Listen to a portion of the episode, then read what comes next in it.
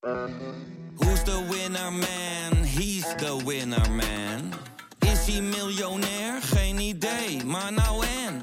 Je hebt geen jackpot nodig to be a winner man. Oh oké, dat is wel lekker man. Van het enige varken in Afghanistan tot de spijbelpolitiek van Zweedse kinderen. De wereld, het boek dat wij samen met de Speld hebben gemaakt, is nu in de voorverkoop. Het is de meest betrouwbare landengids der landengidsen. Het beste boek dat je nooit mag gebruiken bij je eindexamen aardrijkskunde. Ga naar grotepodcastlas.nl slash boek, bestel hem en dan heb je hem eind juni in huis. Welkom bij de audioversie van de Atlas. Wij zijn drie geografen en in onze ogen is elk land de moeite waard. En hoe kunnen we zo'n land beter bespreken dan met gekke feitjes, mooie verhalen en kleine quizjes? Dit is de grote podcastlas.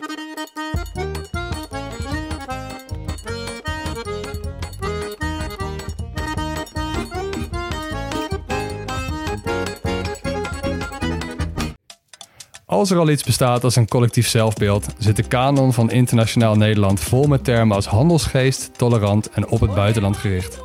Na verloop van tijd komen de koopman en de dominee vaak ook nog even langs. In het kielzog van bevriende reuzen lopen we met de borst vooruit. Ook als klein landje kun je toch groot zijn?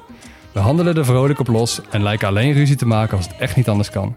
Maar achter de schermen is er wereldwijd permanent een legertje diplomaten, ambassadeurs en consuls op de been om Nederland en de Nederlanders zo goed mogelijk te vertegenwoordigen. Maar hoe werkt dat eigenlijk? Aan welke diplomatieke knoppen kunnen we draaien in tijden van conflict? En hoe kijkt het buitenland eigenlijk naar ons waanzinnig gave landje? Lieve luisteraars, we moeten nodig praten over de lange arm van Nederland. En dat gaan we vandaag live vanuit de dag en nacht studio's in Amsterdam doen met Doctorandus Abraham van Ooyek. Zeg ik dat correct? Ja, dat is helemaal goed. Dat Geboren staat 22 in mijn september paspoort. 1954. Klopt ook. Ja, Eerst actief bij de PPR. toen die nog bestond. Ja. Voorloper van GroenLinks. Ja. Een van de oprichters. Ja. Vervolgens eh, ben jij eh, heel lang eh, Kamerlid geweest. Ja, nee, ik ben eerst heel kort Kamerlid geweest, namelijk in 93. Ja. Eerste keer dat GroenLinks in de Kamer zat, Ja. de eerste fractie. Toen een hele tijd niet en toen wat langer, ja. Ja, en, en tussendoor ben jij nog even ambassadeur geweest in het mooie Afrikaanse land. Benin. Of Benin, zoals ik meestal gewoon zeg. Ja, zoals jullie vorige week in de aflevering hebben gehoord, weten wij ook niet zo goed hoe je het uitspreekt. Maar in ons voorgesprek met Bram kwam hij eigenlijk al meteen uit bij Benin. Ja, Dus we komen eigenlijk gewoon weer terug. Omdat we vorige- nu weer Benin zijn. Ja. Dat komt, wat we zeggen, dat, dat zien we dan wel weer. Wat ons lekker uitkomt. Ehm, jij eh, hebt eh, een tijdje nog eh, het fractievoorzitterschap van GroenLinks op je genomen. Van eh, 2012 tot en met 2015. Ja. Om het allemaal even wat rustiger vaarwater Ja. te brengen, als ik dat goed herinner. Eh, en daarna eh, ben jij in 2017 weer opgetrommeld. ja. Nadat eh, Jesse Klaver daar de, de stok heeft overgenomen. En toen ben jij tot en met 2021 Tweede Kamerlid geweest. zo is het. Op eh, voornamelijk het beleidspunt eh, buitenlandse zaken En migratie. en migratie. Ja, en in die hoedanigheid daar, wij, daar willen wij nog wel even wat leuke vragen, denk ik, aan stellen. Dus eh, bij deze welkom, Bram. Dankjewel dat je hier bij ons onze tweede gast wil zijn van grote podcast Last Specials. Hey, we beginnen altijd met een paspoortje. In dit geval niet met een land, maar met onze gast Bram. Ehm, en ik wil heel graag even weten, ehm, wat zou zelf een korte introductie zijn ehm, die jij de luisteraars ons zou geven? Van wat je gedaan hebt in je carrière en wat voor jou de meest belangrijke posten, eh, functies waren. En ook een beetje in internationale zin. Ja, nou ja, kijk, ik heb inderdaad heel veel verschillende dingen gedaan in mijn leven. Maar goed, ik ben ook al eh, 67, dus dan heb je ook al een hele lange voorgeschiedenis. En ik ben op zich niet iemand die heel lang ergens hetzelfde doet. Dus daarom vond ik het bijvoorbeeld heel erg leuk om bij buitenlandse zaken te werken. Want daar is het eigenlijk de gewoonte dat je na drie, vier jaar weer een hele andere functie gaat doen. Ja. Dus je kunt in het buitenland zitten, maar je kunt ook gewoon in Den Haag een, een functie krijgen. En soms is dat een beetje een stomme functie die je helemaal eigenlijk niet per se wil, maar die wel, ja, die wel moet gebeuren. Hè? Eh, Ja. Paspoort eh, regelen of eh, dat iets. En soms is het heel eh, exciting en dan ben je bezig met de grote vragen van oorlog en vrede. Hè? Ja. Dat hoort er allemaal bij. En dat, dat, is, dat heb ik altijd leuk gevonden. Onverwachte, een beetje onverwachte dingen. eh, die je misschien niet meteen zelf had bedacht. Ehm, Dus als maar die dan, reis... wel, ja, die je dan wel gaat doen. En die dan heel vaak leuker zijn dan je dacht. Ja, dus de, de reden waarom mensen op reis gaan, dat je altijd weer onverwachte dingen tegenkomt. Die, daar heb je eigenlijk je carrière van gemaakt. Ja, heb ik mijn carrière, mijn verdienmodel. eh, dat is eigenlijk mijn verdienmodel. En eh, het- ik, ik heb dat inderdaad ook altijd wel in mijn, eh, zeg maar in mijn privéleven. Ik, ik ben inderdaad niet iemand die een vakantie plant en zegt van waar ga ik dan logeren de, de nacht van eh 3 op 4 augustus of zo. Nee. Dat niet. Dus dat klopt wel. Dus mijn verdienmodel is ook mijn hobby, zou ik maar zeggen. Ja, Mag ja. vragen, wat, wat wilde je vroeger worden? Journalist. Journalist. Ja, Oké. ja toen ik eh, een jaar of 11, 12 was, denk ik. Toen begon dat hele vaste Ja. vorm aan te nemen. Best wel gek eigenlijk, want ik kende niemand die journalist was. Ik had nog nooit een journalist in het echt gezien. Maar ik was wel heel erg van overtuigd dat ik dat graag wilde worden. En dat, ook dat heb ik een aantal jaren in mijn ook, leven ja. gedaan. Ja. Ja. Nooit heel ver weg geweest van, van het journalistieke beroep. Of ik bedoel, als politicus in, in het buitenland ben je natuurlijk ook redelijk eh, met media bezig. En je bent nooit ver weg van, van geschreven en gesproken media. Nee, eh, nee dat, is, dat klopt. Ja, dus, dus je, je kunt zo zeggen. Maar ik heb ook altijd leuk gevonden om te schrijven. En eh, ooit eh, ik heb ik een cursus radio maken gedaan. En eh, weet je wel, ik, ik heb het ook echt wel, dat beroep ook wel uitgeoefend. Zij Ja. het maar een korte periode en misschien niet eh, super succesvol of zo.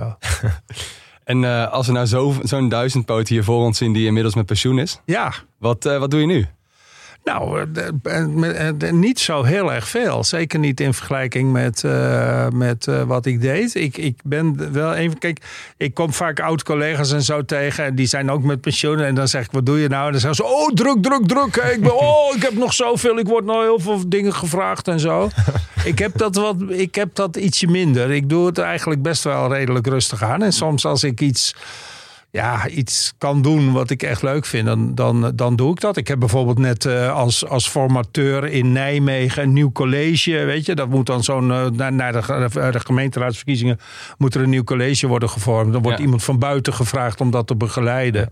Nou, dat heb ik gedaan. Dan ben ik nu twee maanden van de straat of zo. En dan is het weer voorbij. Zo, dat een leuk. Ja, leuk, houd je bezig. Maar gewoon, Ja. eh, eh, ik vind het heel prettig om meer tijd voor mezelf te hebben. Wel heb je pensionado. Nou, op zich, Ja. je wordt ook geleefd natuurlijk in de beroepen die je hiervoor allemaal beschreven Ja, en dat vond ik op dat moment niet erg. Maar ik dacht ook altijd wel van nou, ik vind het ook wel fijn dat er een keer een einde aankomt. En nu blijk ik dat ook echt fijn te vinden. Dus Ja. dat weet je ook niet precies. Hè? Voor hetzelfde gaat reageren, eh, reageer je dan toch weer anders dan, dan je denkt dat je gaat reageren daarop. Maar eh, ja, ik, ik kan niet anders zeggen dan dat het mij echt wel bevalt ook. Geen eh, Hoe besteed je de vrijgekomen tijd? Eh, nou ja, door ook wel weer een beetje te reizen. Eerlijk gezegd, nu het weer kan. Hè. Toen het, ik ging vorig jaar natuurlijk uit de Kamer. Toen was het midden, zaten we midden in de COVID-tijd nog. Dus toen eh, was het in het begin eh, misschien wat meer boeken lezen en zo. Dingen die ik ook heel graag doe. Maar nu probeer ik alweer... eh ja, ik ben bijvoorbeeld net... Het heeft heel veel indruk op me gemaakt. Ik ben net in, eh, de, in, eh, Kinsha- in Congo geweest. De Democratische Republiek eh, Congo. Waar Ja, ja. ik eh, vrienden heb wonen. Nou ja, dat, daar neem ik dan wat meer de tijd voor om daar dan heen te gaan. En eh, iets daar weer wat rond te reizen. Dus ik ga toch wel weer, denk ik, dat soort dingen doen. Alleen nu doe ik het eh, vrijwillig en Ja, ik, hoef ja. niks, eh, ik hoef niks. Hè? Ik Uit pure liefhebberij. Ja. Dat is misschien ook een leuke verdiepingsvraag. Eh, heb je een favoriet land? Of als ik je zou vragen naar één, welke schiet dan meteen te binnen? Nou ja, ik, ik, de, de- dat, dat is eh, lastig. Ik ben heel veel voor mijn werk in Afrikaanse landen geweest. En ik, ik eh, voel me daar heel erg eh, thuis op veel plekken. Ehm, op ja, ik voel me daar op mijn gemak. Ik, ik, ik, ik hou van de manier waarop mensen vaak... eh, ja, toch onder moeilijke omstandigheden de moed erin houden. En eh, goede grappen kunnen maken en dingen kunnen relativeren. Eh, maar dat is niet zozeer aan één land verbonden, maar wel aan ja, veel situaties die ik daar heb meegemaakt. Maar ja, ik vind het ook geweldig om door de Verenigde Staten om een auto te huren en door de Verenigde Staten te toeren en ja. naar muziek te luisteren in, in, in Memphis of in, of in Nashville of zo, weet je. Dus Ja. dat, dat is misschien een beetje het andere uiterste, maar ik, dat vind ik allebei. Die, dat zijn de twee die bij, in bij me opkomen. Ja. Het is een beetje het listige van reislustige en landenliefhebbers vragen wat hun lievelingsland is. Want ik Ja. heb daar ook nooit een antwoord op. Dat is ook een beetje een pestvraag. Nee, is ook moeilijk. Dat is, ja, maar goed, ik lastig. noem niet. Je kunt wel zeggen natuurlijk van... God, sommige mensen die, die vinden eh, Azië, weet je wel... Oh, geweldig, Indonesië of Thailand. Of Ja. zo. Ja. Weet je, dat heb ik minder. En hetzelfde is, geldt eigenlijk een beetje voor Zuid-Amerika. Ik- Dat heeft me minder... eh, heb ik ook wel gereisd. Maar, Ja. maar goed, nou anyhow. Minder Dus ik zou zeggen Afrika en de Verenigde Staten. Iedereen heeft een, eh, een lijstje en nou eenmaal sommige landen komen daar hoger op, op voor Ja. dan bij anderen. Dat heeft iedereen natuurlijk. Absoluut.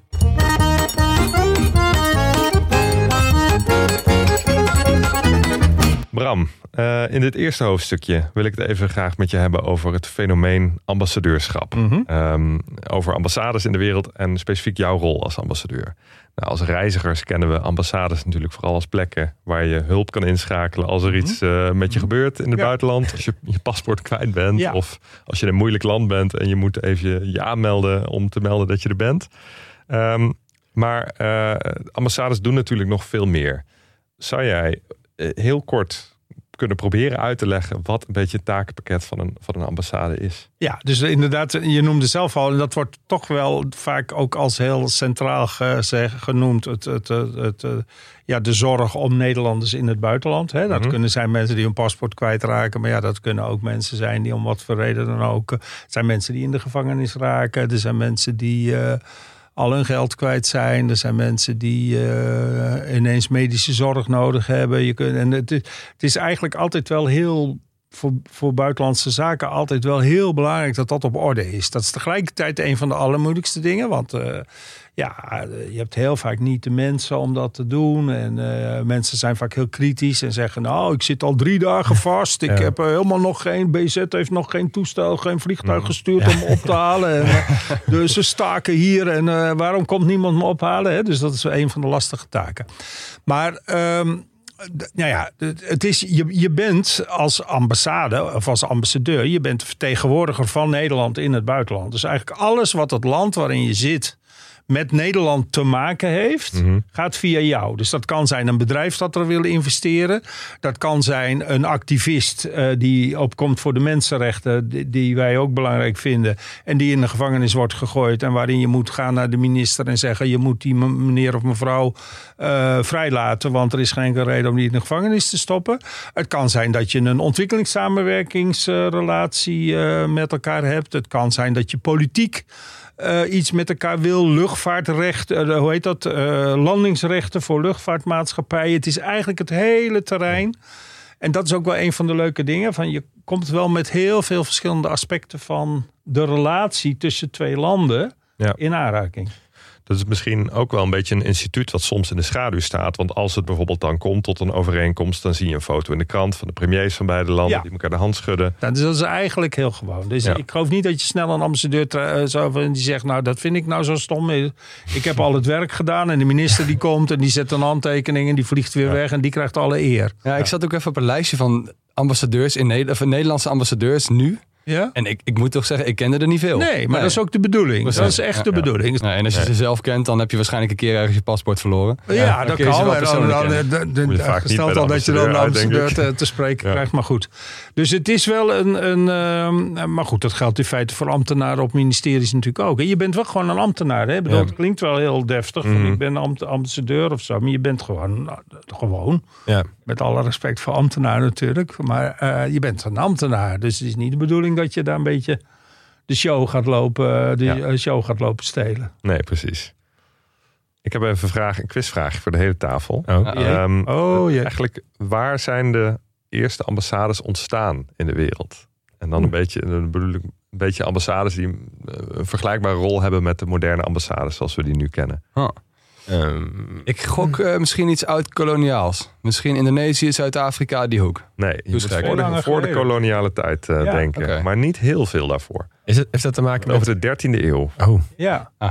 Ik heb toevallig, eh, ik denk, ik weet niet of jij dat bedoelt, maar dat vanuit West-Afrika waren grote Afrikaanse rijken, hè, Mali bijvoorbeeld, of Mali, hè, het is maar net hoe je het wil uitspreken, die zonden al gezanten eh, Ja. naar Europa. Oh ja? Ja. En, en nou ja, ik zeg naar Europa, naar de, vooral naar de Arabische wereld eigenlijk. Oh ja, naar. Dus de, die, de, naar de rand van Europa, zal ik maar een beetje zeggen. Maar dat waren denk ik nog geen permanente vestigingen. Nee. Dat, nou, dat waren mensen die, die, het, die diplomatieke relaties Ja, gingen, Ja, gingen starten. Ja, Maar je hebt het over de 13e eeuw. Dus ik ben wel benieuwd eigenlijk. Want dit was ook zoiets in die periode. Ja, ik heb het over, eh, over stadstaten in eh, Italië. Met Ah, ja. name in Noord-Italië. De- de Italië bestond natuurlijk uit allerlei stadstaten Ja, die deden dat natuurlijk ook. alles Ja. met elkaar te maken hadden. Dus eh, Lappendeken.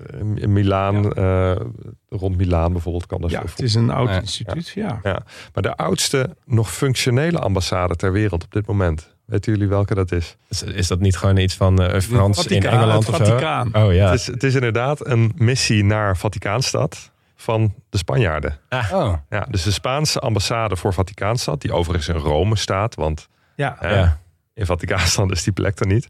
Eh, het Palazzo di Spagna, ehm, eh, uit, de, uit de 17e eeuw, op het Piazza di Spagna, onderaan de Spaanse trappen. Nee, echt? Valt een heleboel op zijn dat is de ambassade Oh, van Spanje. Dat is de ambassade van Spanje voor Vaticaanstad. Die voor Italië, die zit ook in Rome, maar die zit ergens anders. Die Ja. zit niet- dus niet op het. Piazza di Spagna. Ja. Ja. Wat zou zo'n ambassade in Vaticaanstad nou echt te doen hebben? Nou, best veel. Want ik, ik, ik eh, ik, ik, ik weet eh, bijvoorbeeld toen ik mijn laatste baan bij Buitenlandse Zaken was migratiegezant. En eh, toen was eh, Jaime de Bourbon, een, een zoon van eh, prinses Irene, die was ambassadeur voor Nederland bij Vaticaanstad. Ja. En die rapporteerde dan over wat de paus over migratie had gezegd. Oh, ja. Dat was voor mij best wel interessant, want Ja. Vaticaanstad zit ook in al die internationale onderhandelingen en zo. Ja. En omdat ze natuurlijk heel katholieke, hè, de katholieke Ja. landen luisteren daar best. Hè, dus bijvoorbeeld Zuid-Amerikaanse landen, hè, die allemaal katholiek een beetje zijn en zo. Die vinden best belangrijk wat Vaticaan. Kijk, wij kunnen, de, eh, nou ja, Ja. laat ik Noem maar ook die, Ja. ook die Spaanse missie, die zal best wel, hè, dat is ook een groot katholiek land natuurlijk. Die Precies, zullen daar dus best die wel waarde aan hechten. belangrijk wat Ja, ja, Vaticaanstad ervan vindt. Ja, Ja. ja. Zeg, we hebben het nu al je van- hebt wel interessante eh, dingen. Ja, ja, we hebben ook eh, onlangs eh aflevering over Vaticaanstad gehad. Oh ja, Daar kwam bijvoorbeeld het feitje in, eh, in terug dat eh, Italië het enige land is wat een ambassade naar een ander land in zijn eigen land heeft. Oh ja. Namelijk de Italiaanse missie naar Vaticaanstad. Ja. Die staat in Rome. Ja, staat in Rome natuurlijk. Ja. Ja. Zeg, we hebben het nu over ambassades, maar we hebben ook nog consulaten ja. en permanente vertegenwoordigingen. Wat Ja. is nou eigenlijk het verschil? Even voor... Ja, nou ja, kijk, consulaten zijn echt, eh, je zou kunnen zeggen, toch wel heel specifiek voor het eh, dat, dat eh, ondersteunen van Nederlanders in het buitenland. Consulaten zitten vaak op een plek waar de ambassade niet zit. Hè? Dus bijvoorbeeld in de Verenigde Staten heb je een vrij groot netwerk van consulaten in grote steden. Terwijl de ambassade zit natuurlijk in Washington. Maar het Ja. grote consulaat zit bijvoorbeeld zit in New York. Zit een heel groot eh, consulaat van Nederland. Omdat ja, alleen al eh, misschien eh, 10.000 Nederlanders in New, in New York wonen, denk ik. Ik, Ja, weet- ik ja. heb het niet opgezocht, maar Ja. Het zou me niks verbazen als er zoveel zijn. Dus, dus, dus consulaten zijn nog veel meer. Ambassades bestrijken het hele brede politieke terrein. Mhm. En een consulaat wordt dat niet geacht te doen. Dus een consul is niet politiek eigenlijk. Nee, oké. Zullen consuls misschien mij niet in dank afnemen dat ik dat zeg, maar. Nou, ik, ik heb één keer contact gehad. met- Ik zat in Bolivia. Jij was ook je paspoort kwijt. Nee, nou komen we straks misschien nog Ah, op. Maar ah, ik ook wel. nee, ik was in Bolivia in eh, 2020 tijdens COVID. En toen moesten wij hals over kop terug. Ja. Ehm, en toen moesten we dus... Ja, het was totale chaos. En we wisten niet eens Ja. dat er vluchten waren. Maar dan kan je in... Ja, natuurlijk tegenwoordig via Twitter... kan je heel snel in contact komen met, Ja. met een consul in Sucre. ja. En die zei meteen...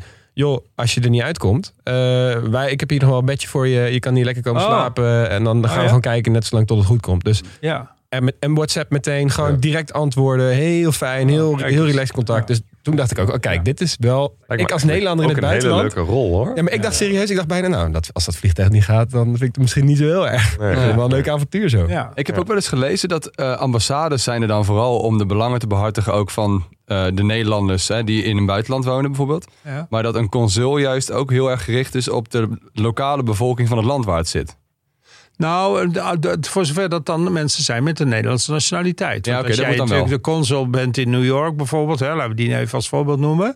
Dan, dan ben jij wel een belangrijk aanspreekpunt voor eh, de Nederlandse gemeenschap in New York. Maar Ja, ook voor toeristen die, waar, waar iets mee is. Ook wel voor bijvoorbeeld eh, eh, Nederlandse kunstenaars die, die, eh, eh, die in New York willen exposeren. Ik noem maar wat. Hè. Die zullen zich snel tot de consulaten richten. En een consulaat zal snel zeggen, goh, dat vinden we interessant en leuk. We gaan je helpen om te kijken of er ergens een galerie is die, jou, eh, die jouw beeldende kunst wil exposeren. Bijvoorbeeld. Of een muziekgroep of een Ja, ja. sport, eh, een, sp- een sportclub die uitwisseling wil. Of een school die iets wil. Dus consu- consulaat is heel erg gericht op, zeg maar, intermenselijke dingen. Minder op de grote politiek. Ja. Oké. Zou je dan bijna zeggen dat als je bijvoorbeeld, eh, ik zeg maar wat, je gaat volgend jaar naar Mexico. Eh, je bent dan, eh, ik weet niet of in Guadalajara bijvoorbeeld ook een consul of een consulaat zit. Laten we even het verhaal uitgaan van wel. Eh, dat zij dan bijvoorbeeld zeggen, hey, mogen wij eens een keer bij jullie langskomen? Of zouden wij eens kunnen kijken wat nou de leuke dingen zijn voor ons bij jullie? zeg maar, zouden zij ook voor het toeristische aspect bijvoorbeeld aanspreekbaar zijn? Of is het Ja, echt altijd alleen tijdens de... Het is geen VVV, hè? Nee, nee, nee, maar dat bedoel ik. Zeg maar, ah, ik weet uit ervaring. Om te vragen van waar, waar kan Nou, ik niet lekker zozeer, eten maar- nee, nee, nee, dat niet zozeer. Maar misschien dat zij dus wel dingen weten over de stad of over Zeker de cultuur. weten Die dat, ja. misschien, hè, als zij het misschien niet heel druk hebben, Ja. leuk vinden om bijvoorbeeld uit te leggen. Ja. Ja, ik denk dat je nu misschien snel even naar de website van een consulaat zou gaan of zo. Ja. hè. Kijk, het is wel zo dat, dat wat dan heet, wat jij, waar jij op doelt, is een beetje wat bij BZ en bij de overheid publieksdiplomatie heet. Ja. Hè? Van dat je wel moet proberen klantvriendelijk te zijn en zo. Hè? Ja, dat was natuurlijk Mhm. vroeger, zeg maar, toen ik bij BZ begon, had niemand nog ooit van het woord klantvriendelijk gehoord. Maar, maar nu is dat allemaal. Hè? Toen was het juist een soort elite die, eh, die zich bij spreken niks eh, van de gewone mensen probeerde aan te trekken. Ehm, nu is dat natuurlijk echt anders. Ja. En nu probeert BZ juist eh, ook om het mensen naar de zin te maken. Ja. Of het zover gaat dat ze ook toeristisch Ja, dat weet ik niet. Weet ik nee, niet. niet Zou- precies. Ik vraag me dat af. Ja, ik ook. Ja, want Dat ik, zeg weet maar, ik ik, wij, wij hebben bijvoorbeeld in het verleden zijn Ik wij toen wij in, eh, in Servië waren, hebben wij bijvoorbeeld wel eens afgesproken met de NOS-correspondent al daar. Gewoon een berichtje gestuurd van hey joh, Ja, eh, die vond dat leuk. En we Ja, zijn die had er rustig in eh, toen. Kosovo Ja, zijn wij even bij het Nederlands consulaat langs geweest. ja, ook gewoon om te kijken. Wat was toen het nieuwste land ter wereld? Met ja. de nieuwste ambassade, of Ja, het nieuwste consulaat. Werden zeer klantvriendelijk eh, Ja, ontvangen. ja, dat was eigenlijk best gezellig. Ik weet nog, Vijf sterren op dat- Google. dat, eh, ik, ik weet nog, ik kwam voor het eerst met een ambassade en met een ambassadeur in contact in eh, 1982 of zo. Toen was ik aan het rondreizen in eh, Midden-Amerika. En toen wilde ik terug via de Verenigde Staten vanuit Costa Rica.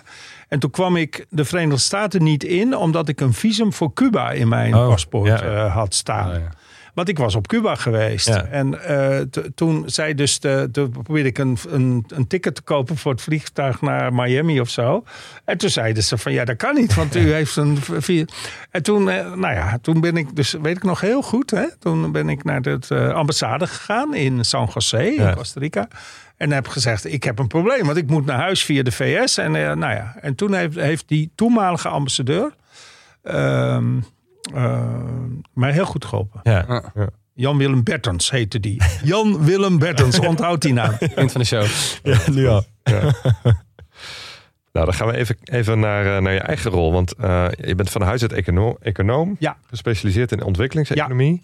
Ehm, nou, je werd politiek actief, eh, ging je inzetten voor ontwikkelingssamenwerking, kwam ook bij Novib te werken. Dus ja, niet geheel toevallig dat ze jou in, eh, in 2003 vroegen voor eh, een ambassadepost Ja. in een ontwikkelingsland. Ja. Maar waarom Benin?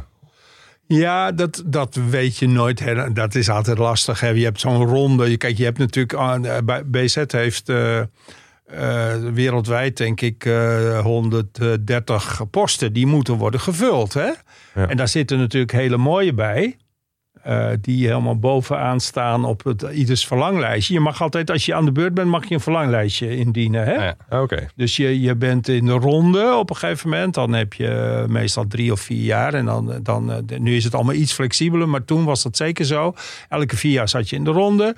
Dan kreeg je, mocht je een lijstje invullen van nou, ik wil het liefst naar. En dan zet iedereen Parijs, ehm, eh. Ja, Washington. ja, eh, hè, dus, eh, en nou ja, zo wat stond er op jouw lijstje? er stond op mijn lijstje wel dat ik graag iets met ontwikkelingssamenwerking wilde doen. Maar kijk, voor mij was een beetje, ik had nooit op een post gezeten. Dus normaal is eigenlijk, je begint een beetje als je, als je 30 bent of zelfs nog iets jonger, ga je bij BZ werken.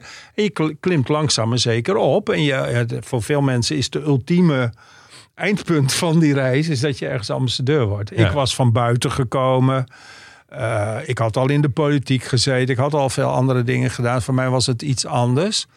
En ik had helemaal geen ervaring op een ambassade. Maar ik wilde wel graag een keer ontwikkelingssamenwerking. Want je zegt inderdaad terecht dat daar een beetje mijn ontwikkelingseconomie, mijn achtergrond lag. Ik wilde dat graag een keer in de praktijk doen.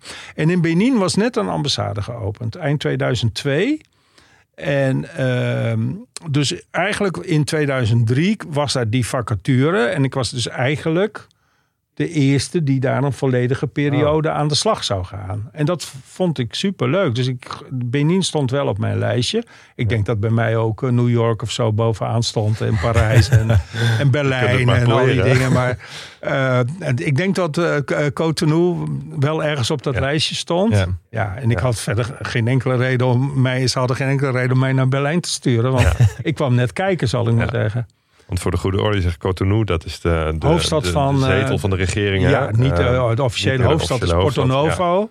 Maar Cotonou is eigenlijk de grote havenstad. Ja. Maar het is dus allemaal niet zo willekeurig als bijvoorbeeld een, eh, weet ik veel, een NBA draft in Amerika of zo. Dat je gewoon echt gewoon overal aan gekoppeld kan worden. Het is niet dat als je vijf jaar of vier jaar eh, Berlijn erop hebt zitten, dat je dan naar, nou noem eens wat, Wat eh, daar moet. ja, naar Bangladesh gestuurd wordt of nee, zo. dat Nee. is dan, tenzij het in Berlijn totaal verpest hebt. Ja. Dan wel. Maar kijk, je, er zit wel een soort... In de meeste carrières bij BZ zit wel een soort logische opbouw. En je hebt mensen die maken heel snel carrière... en mensen die maken heel langzaam carrière. Maar van Berlijn naar Bangladesh is, is een omgekeerde carrière. Ja, oké. Wel twee keer inwoners. nogmaals, als je het heel bond hebt gemaakt, kan dat gebeuren. Ja. Straf, Ja. straf, strafplaatsingen gebeurt wel eens een enkele keer. Naar het buitenland gepromoveerd, krijgt dan een heel andere lading ineens. Ja, ja. Je had wel een beetje soms mensen die moesten dan voor straf een tijdje naar Den Haag. Moest het niet Beetje een sowieso zo dat je één keer in de drie rondes of één keer in de vier rondes een keer Ja, officieel wel. Nederland moet ja, doen? officieel wel. Ja. Maar goed, daar werd ook wel weer... En Kijk, ik ken ook wel mensen die al eh, twintig jaar niet meer in Den Haag zijn geweest. Hè? Ja. Dus dat officieel heb je gelijk. Het, het idee is, je mag niet local eh, gaan. Hè? Je mag dus niet te veel je, je identificeren met het land waarin je zit. Dus vandaar dat je eigenlijk niet langer dan vier jaar mag zitten. En je, moet, je bent ambassadeur voor Nederland. Dus Ja. je moet wel Ja. zo nu en dan in Nederland werken... om nog een beetje te weten wat hier allemaal speelt. Ja. Ja, logisch. Je zit wel ver overal vanaf hè, op een post. Ja, snap ik. Letterlijk, maar ook figuurlijk wel. Ja. En dan zeker in Benin. Ja, was, zeker was in Benin trouwens ja. ook, eh, ehm, bestreek dat ook Togo? Of hadden die een eigen Nee, consulaat? eh, nou, die Togo viel onder. Dat was een van de eh, rare dingen. Waar eigenlijk Togo was ook Franstalig, net als Benin. En, eh, maar viel onder Ghana, onder Accra. Ah, ja. Omdat daar al veel langer een ambassade was. Kijk, ik zei al, de, de echte, de, de Benin werd pas een ambassade in 2002. En ik ging daar in 2003 naartoe. En eh, wij wilden heel graag Togo erbij, maar dat Ghana zei van nee, dat hoort bij ons. Ja. Dus je hebt daar ook daar, Spelletjes worden er ook. Ja. eh, ja. alsof er nog steeds een conferentie van Berlijn, is. maar dan eh ja. precies. Ja. hè? verdeling voor die de landen. Wat was eigenlijk in die periode een belangrijk doel voor de Nederlandse missie in Benin?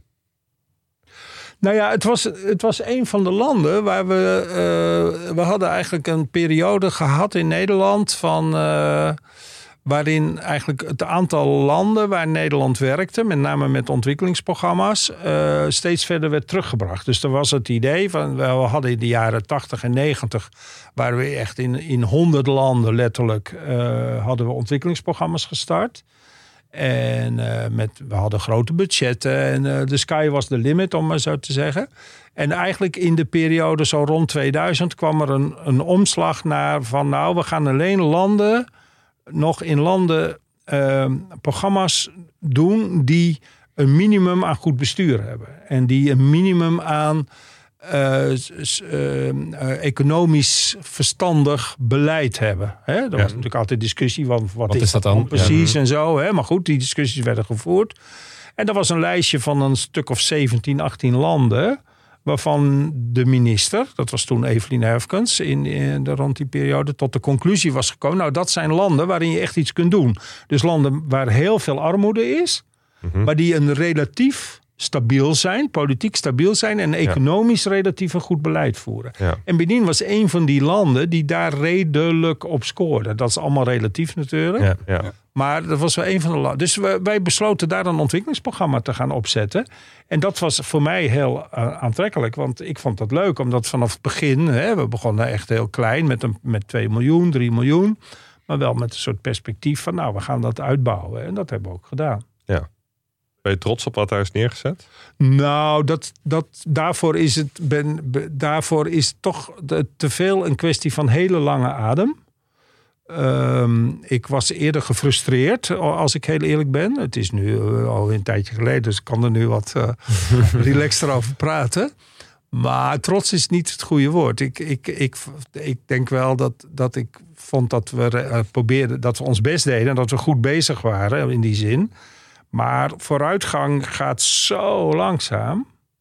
Dat, want er is zoveel bureaucratie en er is zoveel corruptie en er is zoveel eh, wat niet functioneert. Ik bedoel, het is niet voor niks natuurlijk een arm land ook. Hè? Er, er zijn natuurlijk allerlei dingen aan de hand waardoor het niet zo makkelijk is. Ehm, dat, dat, daar moest ik wel verschrikkelijk aan wennen. Dus ik had heel veel. Ik had gestudeerd in dat vak. Ik had heel veel gedaan. Maar toen ik er voor het eerst dagelijks mee werd geconfronteerd. en leiding moest geven aan zo'n team mensen. Die, toen was ik wel eh, vaak eh, best wel gefrustreerd ook. Ja, kan ik me ook wel hoe voorstellen. als je langzaam het allemaal Ja. ging. Ja. En hoe vaak het niet lukte. En, eh, Nou, Eén stap naar voren en dan weer twee terug. En het Ja. is een beetje duwen en trekken natuurlijk. Joh, zo. Ja, dat, dat, wist, dat is toch raar, hè? Want je denkt dat je... De, ik, ik beschouwde mezelf waarschijnlijk toch wel als een eh, relatieve expert. Hè? Ik dacht van, nou, ik weet er veel van. ik heb ja, heel veel over geweest. gelezen. Ja. Ik heb veel gereisd. Ik heb veel mensen gesproken. Ik ben veel op conferenties geweest en We zo. gaan, we gaan dit even En dan word je daar naartoe gestuurd. En dan moet je dat van ochtends tot hè, dag in dag uit. Moet je proberen iets op te bouwen. En wij waren vooral bezig met het aanleggen van drinkwater in. eh, in, eh, in, in, in eh, zeg maar eh, op het platteland, hè, in de af, meer afgelegen streken. Nou ja, dat is ook weer niet het alleringewikkeldste van de wereld, hè, qua technologie en zo. Man, dat duurde het allemaal eh, dus, nou ja. Vorige week besproken in de podcast de politieke geschiedenis van eh, Benin. Ja. En eh, we vertelden dat Benin tot 1990 een communistische staat was. Onder leiding Ja. van Mathieu Kérékou. Nou, in 1990 eh, was Benin eigenlijk tamelijk vroeg in het democratiseringsproces Ja. in Afrika. Ja. Ehm, de vrije verkiezingen werden verloren door Kérékou. Maar van, in 1996 Kwam nu weer terug. terug aan de macht. Werd hij gekozen? Was hij ineens een democratisch gekozen en, en dat, is, dat, dat fascineerde mij wel. Want dat, dat zie je eigenlijk nergens. Dat Nee. eigenlijk een gevallen eh, dictator, zoals Ja. je hem toch wel kan noemen, eh, democratisch terugkwam. Ehm, eh, hij bleef tot 2006 en was dus ook eigenlijk jouw president. Ehm, wat was dit voor figuur? Ja, toen ik dus kwam in 2003, toen had hij dus al iets van in totaal eh 30 jaar het land geregeerd, waarvan zeg maar 25 jaar als dictator en meer dan vijf jaar als democratisch Ja. gekozen president.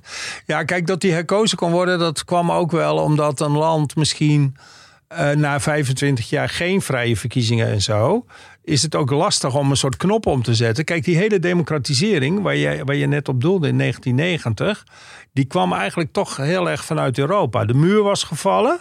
Ja, ja. Dus de Sovjet-Unie bestond ineens niet meer. Dus de, die, die, de regimes zoals van Kérékou, die bestonden eigenlijk bij de gratie van de Koude Oorlog. Want Ja, die werden door Rusland. Hè?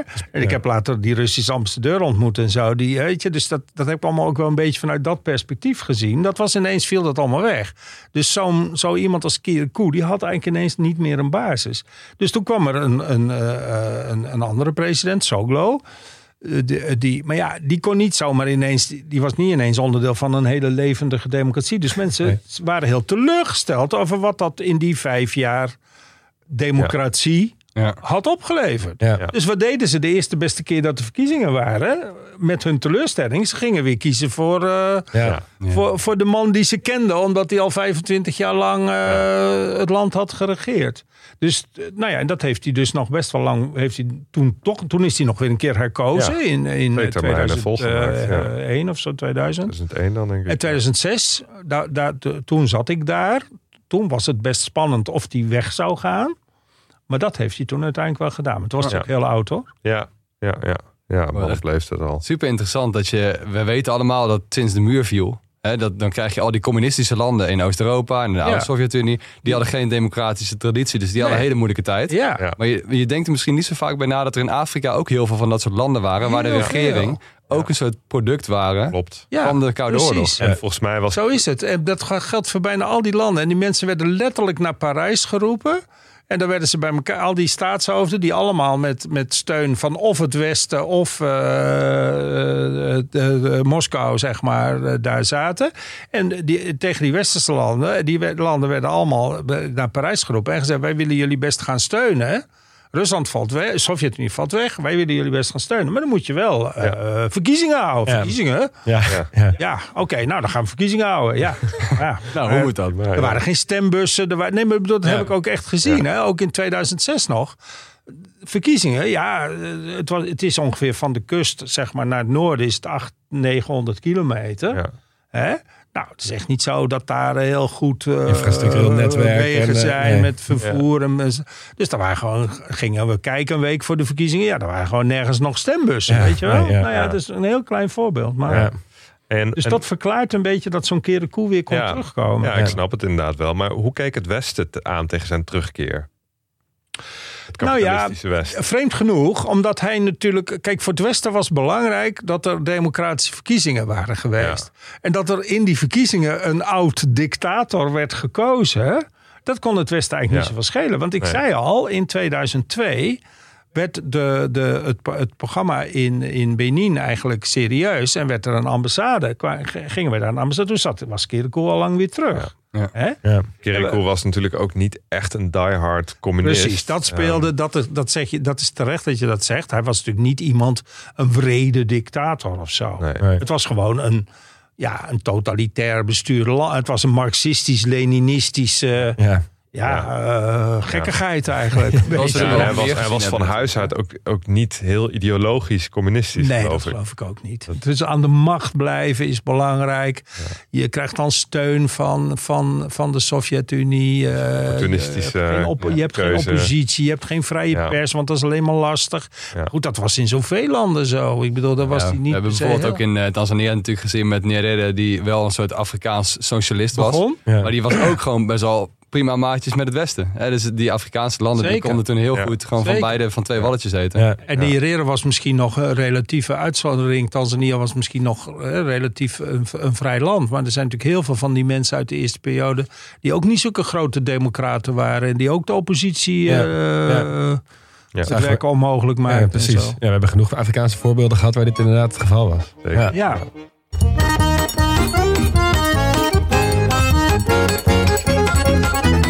Ehm, hey Bram, wij gaan eh, het tweede hoofdstukje eh, wil ik het even met jou hebben over eigenlijk de invloed van de Nederlands buitenlandpolitiek. En dat gaat over het hele spectrum. Je hebt heel veel ervaring, hè? niet alleen als ambassadeur, wat we net hebben gehoord, maar ook eh, bij eh, buitenlandse zaken, maar ook als politicus in de Tweede Kamer. Veel debatten gevoerd met ministers van eh, buitenlandse zaken. zeker. Wat was eigenlijk je lievelingsminister van buitenlandse zaken? Ehm, nou, degene die mij het meeste meeviel, maar die heeft het maar heel kort gedaan, is Halbe Zijlstra. Oh, Die werd minister eh, eh, nou ja, in het v- v- 2017. ja, Albert van de VVD.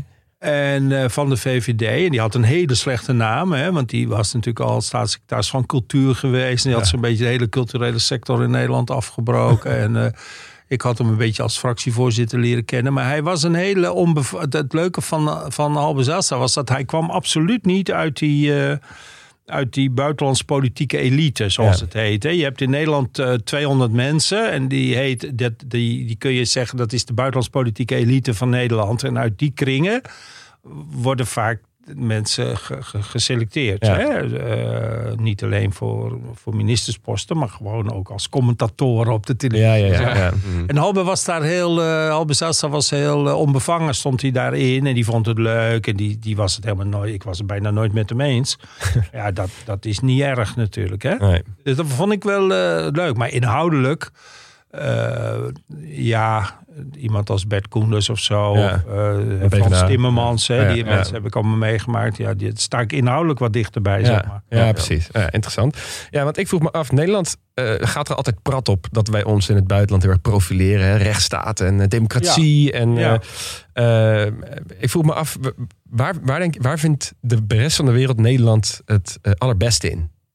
Nou, ik denk dat, dat, dat Nederlandse diplomaten altijd heel goed zijn voorbereid. Wij hebben een heel, ehm, zo, wij hebben vergeleken met andere landen, met een aantal landen in ieder geval, een heel bureaucratisch buitenlands beleid. Dus Ja. wij gaan nooit, een, een Nederlandse diplomaat gaat nooit naar een vergadering zonder een briefje waarop staat wat zij of hij moet zeggen. Ja, oké. ja. Hè? Mhm. Dus ja, dat is, je kunt zeggen, super saai en voorspelbaar en de, be en zo. Maar eh, dat vinden andere landen vaak wel fijn. Want ze Ja. weten precies wat Nederland gaat zeggen. Ja, Je weet altijd precies wat Nederland gaat zeggen. ja. En, dus, dus, en dat is dus een bepaalde mate van professionaliteit. Die denk ik anderen wel positief vinden. De nadelen daarvan zijn natuurlijk ook evident. Dat is dat als er iets gebeurt tijdens een vergadering.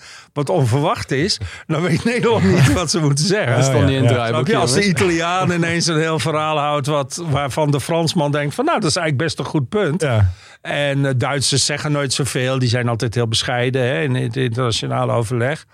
Want eh, ja, weet je, de, de, oorlog en zo. Nou ja, ze- daar lach ik om. Maar dat is, dat is wel degelijk een merkt. erfenis. Is- nou ja, waardoor ze wel een traditie hebben opgebouwd van bescheidenheid. Ook al zijn ze veruit het, het, het, het, belangrijkste land van eh, Europa. hè. Ja.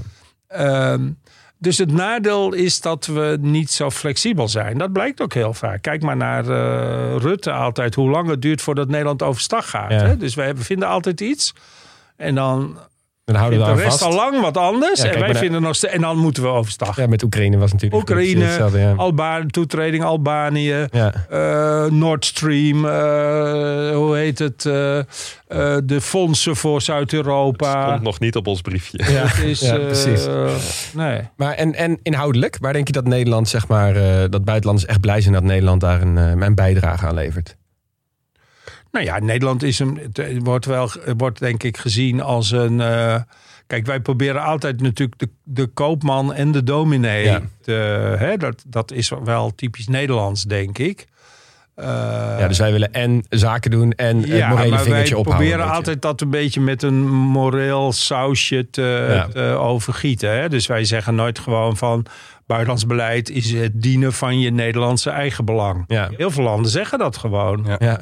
Ja. De Britten zeggen gewoon, we, we- dat is het Britse belang. Dit dienen, dat is buitenlands beleid. Wij zeggen altijd mensenrechten, vrouwenrechten, eh, klimaat, eh, biodiversiteit. Hè? Wij Ja. hebben altijd een inhoudelijk verhaal. Maar tegelijkertijd houden we onze portemonnee voortdurend goed vast en in de Ja. gaten. Hè? Ja. Dus ik denk dat mensen dat wel doorhebben. Ik vind het een beetje naïef om te denken dat... da- dus daar zit iets eh, in waar mensen Nederlanders wel aan herkennen, denk ik. Maar is, Van, is het niet oh, heel ja, achterhaald allemaal dat? Zeg maar dat je en dat morele sausje en... Nou het, ja, eh, dat gaat soms heel, heel goed. Want Ne- Nederland eh, kan bijvoorbeeld, als we nog even kijken naar bijvoorbeeld ontwikkelingsprogramma's in Afrika. Dan doen we in, in, in, in, zeg maar de, de landen in Afrika waar we zitten. Dan, dan, dan, dan zijn we vaak wel goed als het gaat om.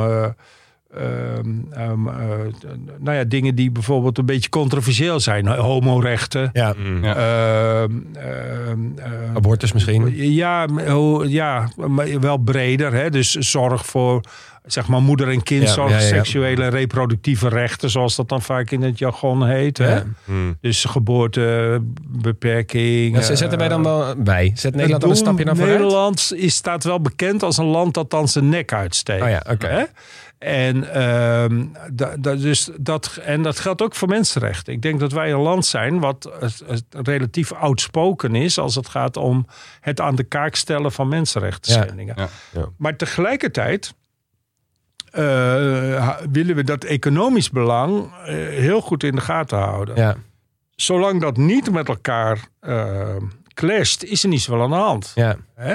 Maar als dat op gespannen voet met elkaar komt te staan, zoals bijvoorbeeld in China, ja. Ja. Hè, waar we en geld willen verdienen en de mensenrechten willen Ja. doen, dan zijn we totaal het spoor bijster. ja. Maar dat is... Hè, dan, dan komen er allemaal rare, gekke nota's en dingen. En dan zeggen we de ene keer dit en de andere keer dat. En dan, dan, dan kunnen we dat eigenlijk niet. Of Saudi-Arabië. Of, of, of eh, nou ja, ik noemde net Qatar eh, gas we uit eh. Rusland. Hè? Wat zeg je? Qatar, waar we gaan voetballen. Qatar, waar we gaan voetballen. Maar dat, goed, daar kun je nog zeggen, dat is misschien de- niet eens zozeer de regering hè, die dat te ver... Maar kijk hoe we ons afhankelijk hebben gemaakt van Poetin. Hè, in, in, met gas en olie en zo. Ja. En nu nog steeds. Nu Ja. is de sancties.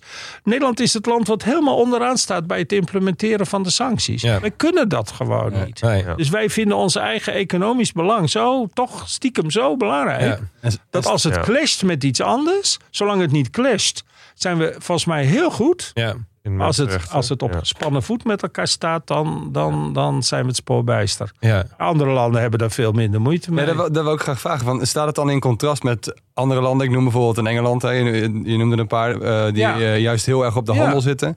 Dat is eigenlijk ook wel een makkelijke positie. Als je gewoon Ja. één doel hebt. Zeg van, joh, wij willen gewoon zo goed Ja. mogelijk contracten met China binnenhalen. ja. En voor de rest, ja, het is niet vrij wat er gebeurt. nee. Maar eh, dan, we maken het onszelf natuurlijk wel moeilijk als die dingen echt bij elkaar samenkomen. Wat Ja. je zegt. Ja, je, je zou kunnen zeggen dat dat zie je ook. Dat zie je bij, bij eh, dat zie je bij, inderdaad wel bij Groot-Brittannië, bij het VK. Maar je ziet dat ook bij Frankrijk. Hè, dat Macron die kan hele mooie speeches houden. Maar in werkelijkheid Ja. gaat die, schikt hij er totaal niet voor terug om gewoon eh, met Saudi-Arabië en met iedereen waar die wapens aan kan verkopen en zo. Dus, dus, dus dat ongemak is typisch voor Nederland. Hè? Dat, Ja. dat is, andere landen hebben dat helemaal niet. Duitsland heeft gewoon al dat gas en zo.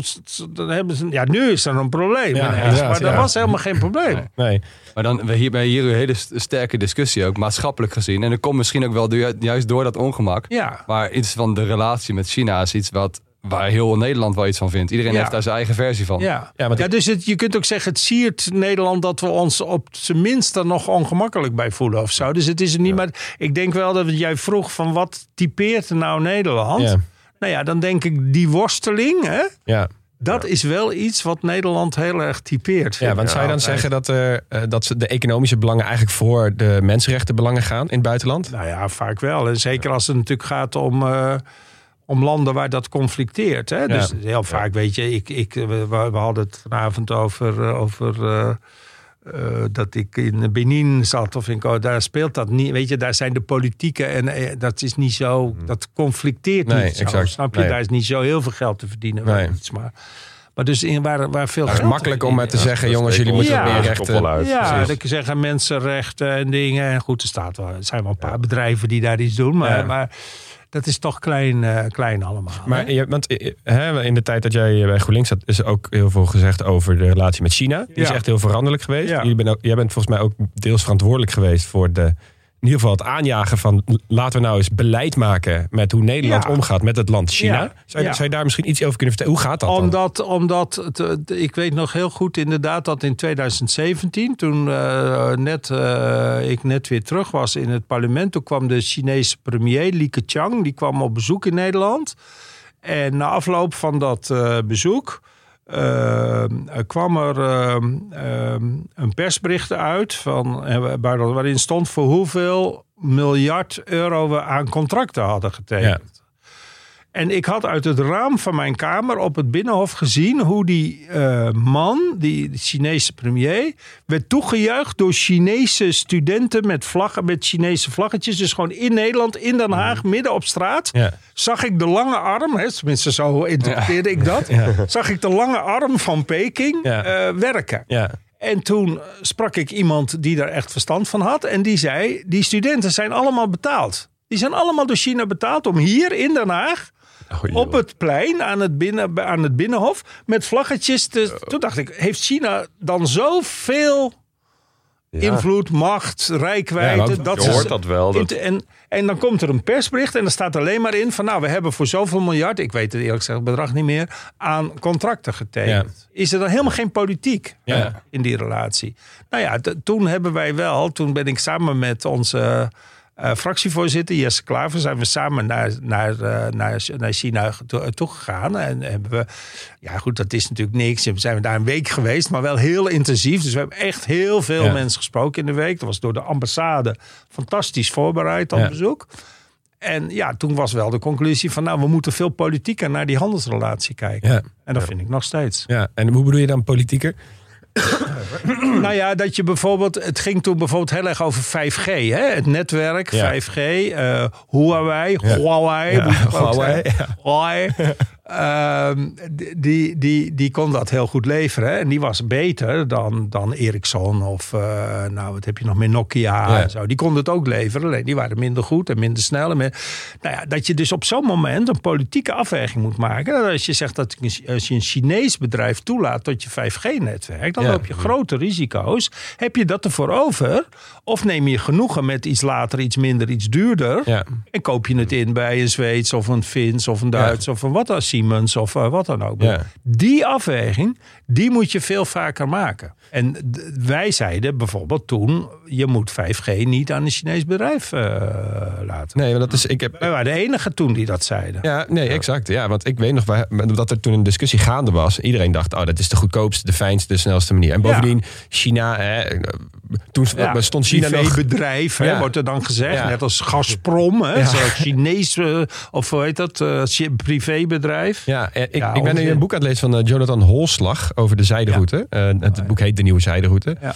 Over de subtitel China op het economische strijdpad. Ja. Eh, en wat hij in ieder geval een deel van het boek betoogt... is dat China dus via bedrijven die inderdaad het, de mantel hebben van een privaat bedrijf... Ja. eigenlijk heel Europa en Ja. de rest van de wereld links en rechts een beetje aan het overnemen zijn. Ja, private bedrijven bestaan niet. Wij zijn, eh, hebben ook echt een aantal bedrijven bezocht. In elk bedrijf is een, is een eh, commissaris of hoe noem je iemand van de communistische partij aanwezig. Of is een partijcel die met de directie aan tafel zit Ja. om eh, de koers van het bedrijf te bepalen. Dus ik vond het heel raar. Het is grappig dat je dit voorbeeld noemt. Want ik vond, vond het heel raar dat toen wij terugkwamen dat mensen zeiden, ja, maar dat is een privébedrijf. Ja, Ja. dat bestaat niet, privébedrijf in China. Dat bestaat gewoon niet. En Nee. dat was misschien een tijdje wel. Ja. Dat is best wel een liberale periode geweest.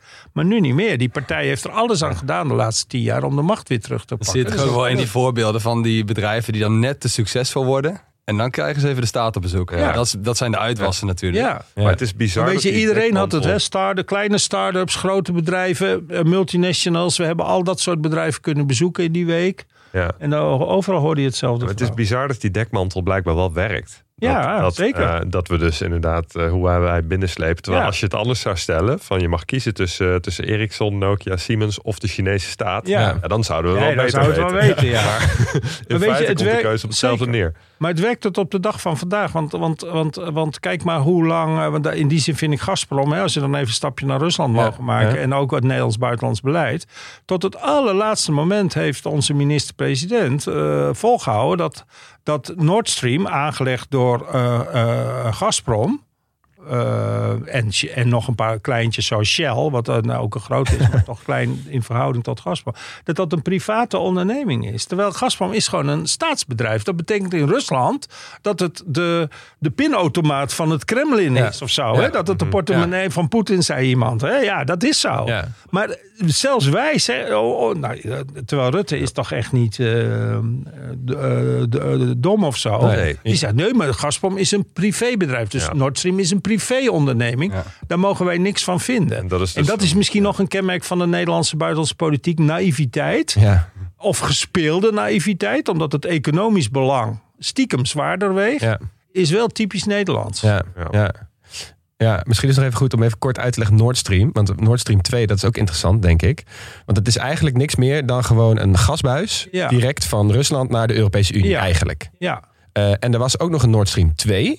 Ja Die stond in de planning. juist. En jij hebt je daar ook hard tegen En gemaakt. het, de, de, het speelde in de politiek omdat eh, de Europese Commissie die zei... we willen eisen stellen aan het gebruik van die gaspijplijn. Dus je mag hem wel aanleggen.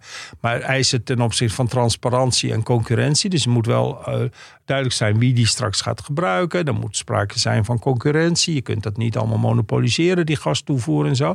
En Nederland hield dat tegen, samen met Duitsland. Dus er waren 25 landen in de Europese Raad Ja. die dat steunden. Die zeiden van nou, eh, je mag Nord Stream wel aanleggen, maar je moet er wel bepaalde eisen aan stellen. Ja. En Nederland en Duitsland zeiden nee, nee, nee, dat is een private onderneming, daar kunnen we geen eisen aan stellen. En dat is niet twintig jaar geleden of zo, toen we nog niet wisten wat Poetin deed. Nee, dat was ver na het eh, neerschieten van de MH17. Dat was ver na de bezetting van de Krim. Dat was namelijk gewoon 2018, 2019, Ja. 2020. Ja. En dat is eigenlijk onbestaanbaar, vind ik. Ja, ja want, want ehm, hoe zit, we hebben afgelopen maanden kunnen kijken naar zogenaamde Zeitenwende in, Ja, in Duitsland. Even kort, eh, de, waren verkiezingen vorig jaar, zoals jullie in de aflevering van Duitsland hebben gehoord. Ja. waren verkiezingen vorig jaar en daar is een eh, SPD, een sociaaldemocraat aan de macht gekomen, Scholz. En daar zitten ook groenen in de, Ja. in de regering, wat jou ongetwijfeld kan bekoren. Ja. Ehm, en eigenlijk hebben zij dus na de inval van, de, van Oekraïne door Rusland, hebben zij een streep gezet door die Nord Stream 2.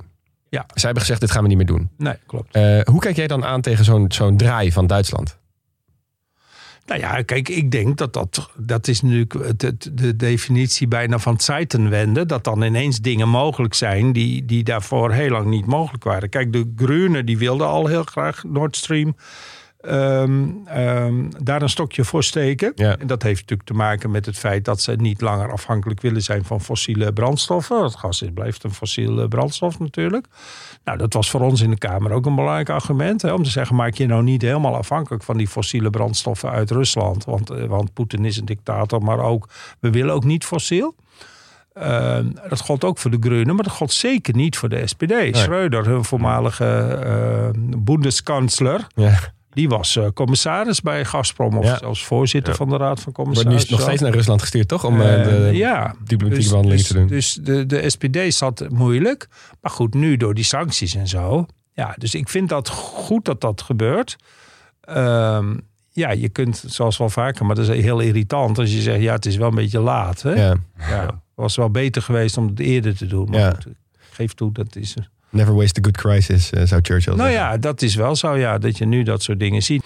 Heb je al meer van dit soort diplomatieke trucjes, tussen aanhalingstekens, gezien? Zeg maar? Dat mensen dus eigenlijk het ene doen, eh, bijvoorbeeld nu met zo'n Nord Stream, dat ze dan dus die eh, gaspijp afsluiten voor onderhoud. Terwijl eigenlijk iedereen vrijwel zeker weet dat er politieke, politieke belangen achter liggen. Zijn er, dat kan ook in het klein, dat er kleine trucjes zijn waarvan je denkt, oh ja, dit is wel echt heel typisch. de laatste jaren, er wordt ook, dat is ook niet heel origineel wat ik nu zeg, maar dat, dat politiek steeds belangrijker wordt. En Nederland heeft moeite om die draai te maken. Hè? Dus je kunt bijvoorbeeld zeggen van, eh, ik wil geen geld geven aan Zuid-Europa, Ja. want dat is slecht voor mijn economie. Hè? Ja. Want dat kost me geld en die... Die lui, die zitten allemaal met, eh, hebben ze gezegd, hè, Nederland gezegd, met, eh, gaat allemaal op aan drank en vrouwen en Ja. zo, weet je wel. Hè? Dat is bekend, daar hebben we ruzie over gekregen met Zuid-Europa. Ja. Eh, eh,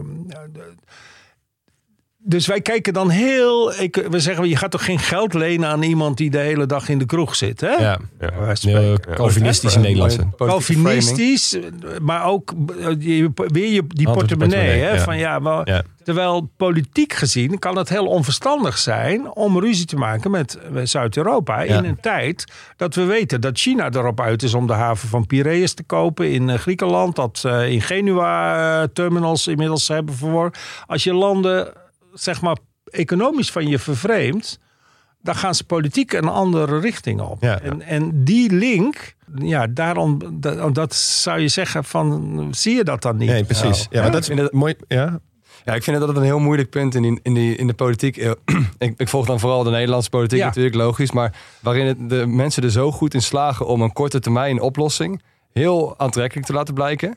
Terwijl Ja. je eigenlijk, als je er langer over nadenkt, is het eigenlijk altijd een slecht idee. ja. Maar ehm, op de een of andere manier loont dat dus toch. En het Ja, dat in dit loont, geval ja. ook een populaire mening natuurlijk. Precies, hè. Precies. Het, Ja. het staat natuurlijk En- goed om, ja. om je te bekommeren om eh, het, het geld van de werkende Nederlander... Zeker. en dat af te zetten tegen de, Ja. de Fransman die met pensioen Ja. gaat op zijn zestigste. Ja, 35ste. ja, precies. Ja, nou, dat is waar. En, en, en, en de, ja, dat is misschien inderdaad wel de, de kortademigheid van de politiek. En zeker van politici die dan ja, toch eh, proberen het populisme... Hè? Dus eh, kijk, Rutte zal altijd zeggen... ik probeer het, het populisme de wind uit de zeilen te nemen. Als je zegt, je bent zelf een populist. zeg, nee, ik ben niet een populist. Maar Ja. ik probeer populisten de wind uit de zeilen te nemen. Maar dat verschil, dat wordt soms heel... eh, Heel flinterdun. Heel flinterdun, hè? Ja, maar dat is nog misschien een mooi bruggetje ehm, naar. ehm, eh, jij zegt, hè, als je landen economisch, of als je landen eigenlijk democratisch en economisch van je wegduwt, dan komt er altijd weer een ander.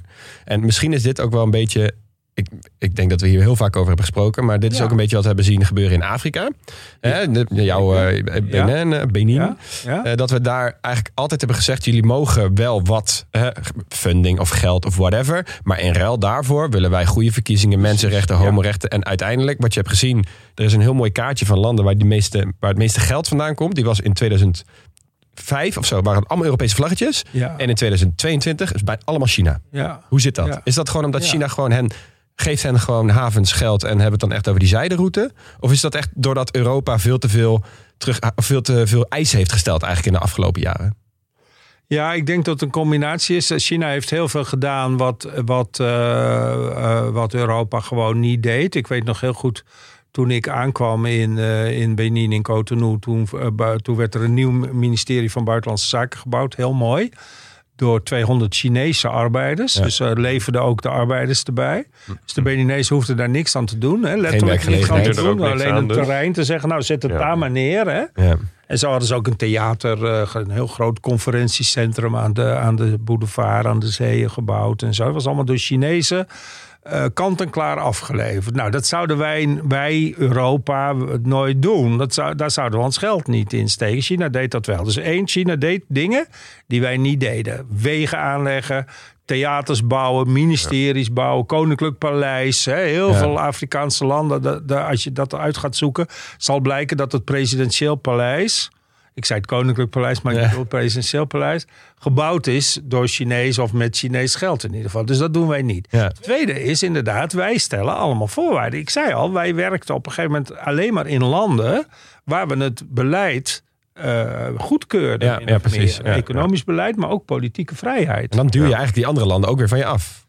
Dat is een dilemma. En eh, eh, je ziet overigens nu, geloof ik wel, dat ook wel weer veel landen ehm, wel zien ook dat die hulp van China ook niet gratis komt. Hè? Want het is vaak geen gift, maar een lening. Hè? Ja. Dus, en, en ze moeten vaak eh, bijvoorbeeld grondstoffen Ja, daarvoor in de plaats leveren. Hè? politieke, politieke tegenprestatie verwacht. verwacht. Ja. Maar ook, ja, dat kan politiek zijn, maar dat kan ook economisch zijn. Ik heb, ik heb in.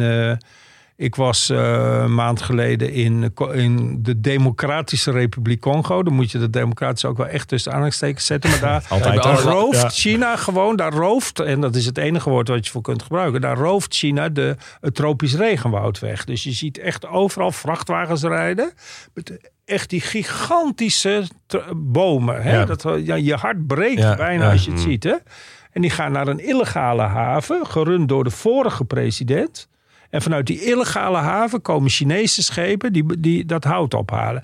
De bevolking is daar heel boos over. Ja. Dus dat gebeurt nu nog. Maar er komt een moment dat mensen zeggen: ja, maar dat accepteren wij niet Ja. meer. Hè? Dus Ja. ik denk wel, je, je hebt gelijk. Hè? China is dus verleidelijk, omdat ze makkelijk geld lijken te geven en dingen doen die wij niet doen. Maar er komt wel, denk ik, een terugslag. Dat mensen gaan zeggen: ja, maar dat is ook niet de bedoeling, dat Nee. ons land wordt Nee, leeggeroofd. want je had natuurlijk tijdens de koloniale tijd in een land als Congo... had je de grondstoffen waar de koloniale mogendheden na- naar op zoek waren. Daarna kreeg je natuurlijk de eh, industriële revolutie. Eh, en daarna kreeg je ook nog de, de, de nieuwe tijd hè, van alle telefoons bijvoorbeeld... waar ook Ja, de meeste grondstoffen uit. Congo komen. Zeker. Dus zo'n land wordt kunstmatig ook zo klein gehouden... Ja. en onstabiel gehouden, zodat Ja. het een makkelijke prooi blijft. Ja. Ja. Voor economisch eh, Ja. niet zulke hele fraaie zaken. En China zal misschien, misschien dan een, het nieuwste hoofdstuk zijn hiervan. Ja. Ja. en die voegt zich in, eigenlijk in dat model, waarvan natuurlijk ook veel Congolezen wel zeggen: van ja, maar wat hebben wij daar eigenlijk aan? Hè? Ons, ons, ons coltan of, of ons eh, chroom of onze eh, tropische bossen worden gewoon Ja, weg. voor mobieltjes weg- voor ons allemaal. Ja, Het is niet alsof zij daar heel veel, eh, heel veel Nee. profijt van hebben. Nee, daarom. Dus, Nee. dus ik, ik weet niet of die, die periode van China... Is, er is inderdaad een soort Chinese decennium geweest. Of twee Ja. decennia, denk ik. Hè? Ehm, of dat niet ook alweer op zijn einde loopt. Je ziet nu, dat, dat vind ik eh, het fascinerend, maar ook wel beangstigend. Je ziet nu in sommige landen dat Rusland heel erg Ja. in opkomst is. Hè? Ja. In, eh, in, in de Centraal-Afrikaanse Republiek wordt Russisch nu al verplicht op school. eh, Nee, joh. Ja, daar zijn gewoon Russische soldaten. En dat zie je nu in, in Burkina Faso en in, in, in Mali. Hè? Dus Ja. West-Afrikaanse landen waar veel terreurbestrijding is uitbesteed aan particuliere, hoe heet dat? Eh, Ja, van die huursoldaten. Ja, van, eh, ja huursoldaten. Ja, ja. ja. hoe noem je dat? Hè? Ja, precies. Van die eh, particuliere knokploegen zou ik bijna zeggen. maar dan met Zo iets ergers. Ja. dan iets ergens. Dat dat heel veel Russisch is. Ja. Dat daardoor de Russen dus ook invloed winnen in landen waar ze nooit invloed hebben Nee. gehad. Of niet veel hebben gehad. En dat, is, dat zie je nu. Dus ja, Ja. Poetin doet niet alleen Oekraïne. Hè? Nee. Hij is echt wel op Ja. andere plekken ook actief.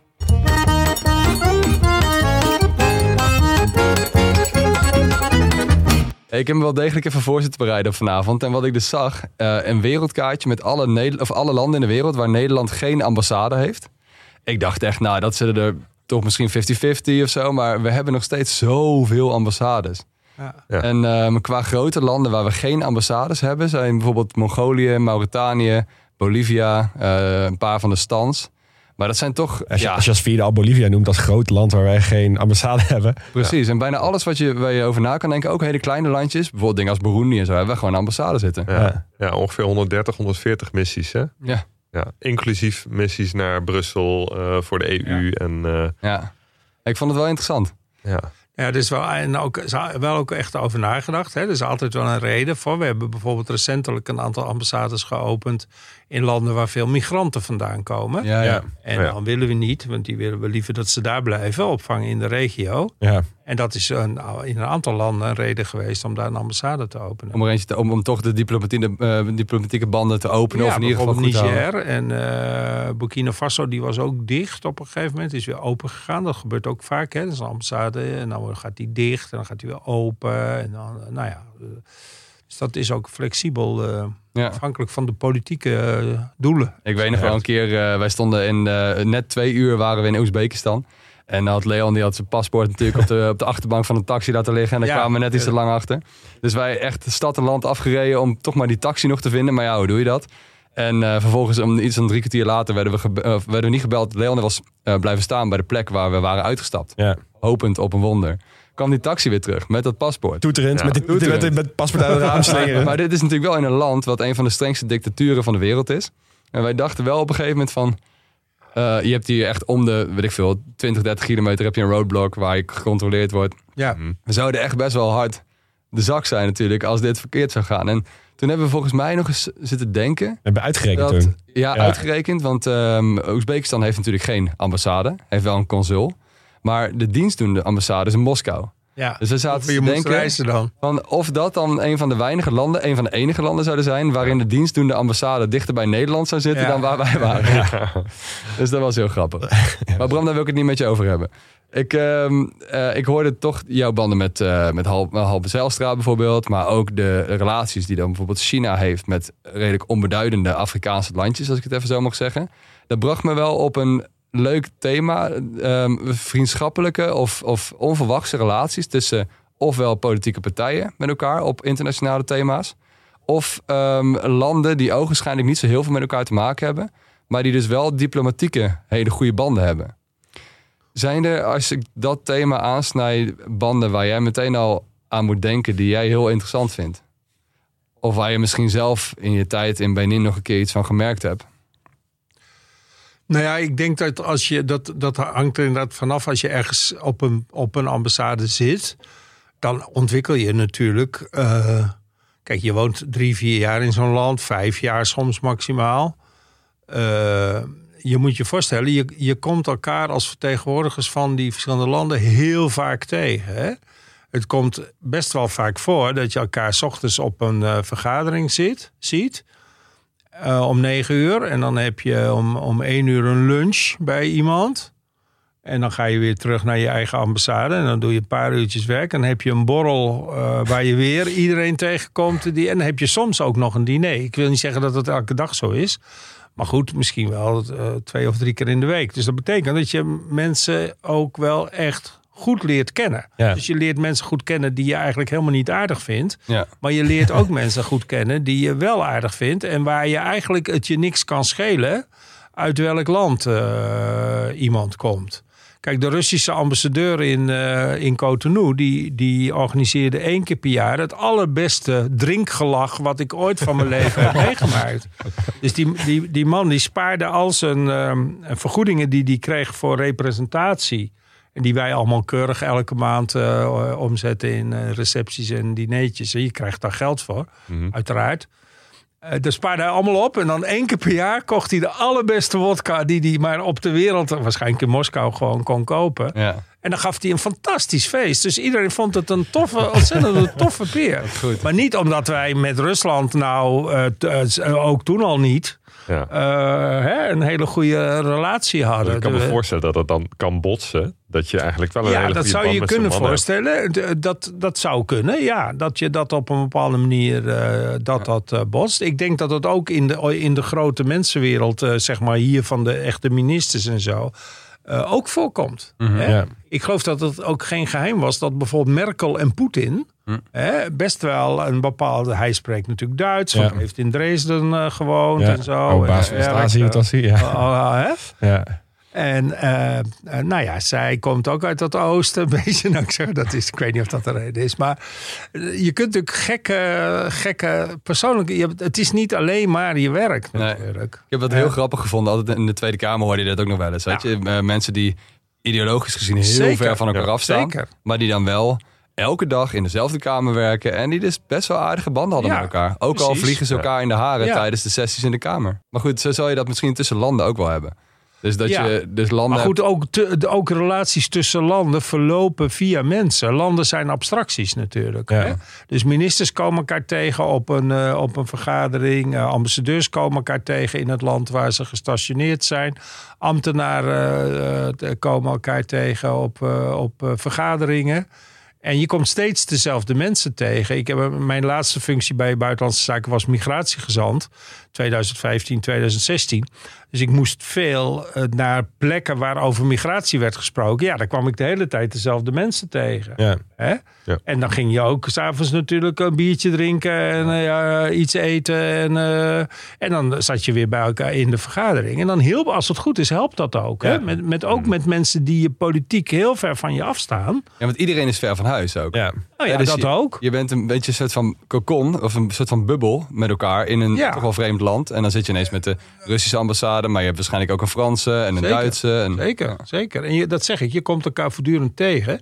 En dat is misschien wel de, de, ook de overeenkomst met Den Haag. Want dat is natuurlijk ook een bubbel. Er wordt niet voor niks gezegd, dat is een Haagse kaarstolp. Ja. En ik denk dat iedereen daar ook elkaar wel een beetje eh, eh, ja, eh, probeert op het persoonlijke vlak nog redelijk aardig te vinden. Ook al sta je politiek heel ver van elkaar. Ja. Het is ook wel logisch, want ik herinner me nog dat ik kwam in, 2000, in eh, 1993 voor het eerst in de Kamer.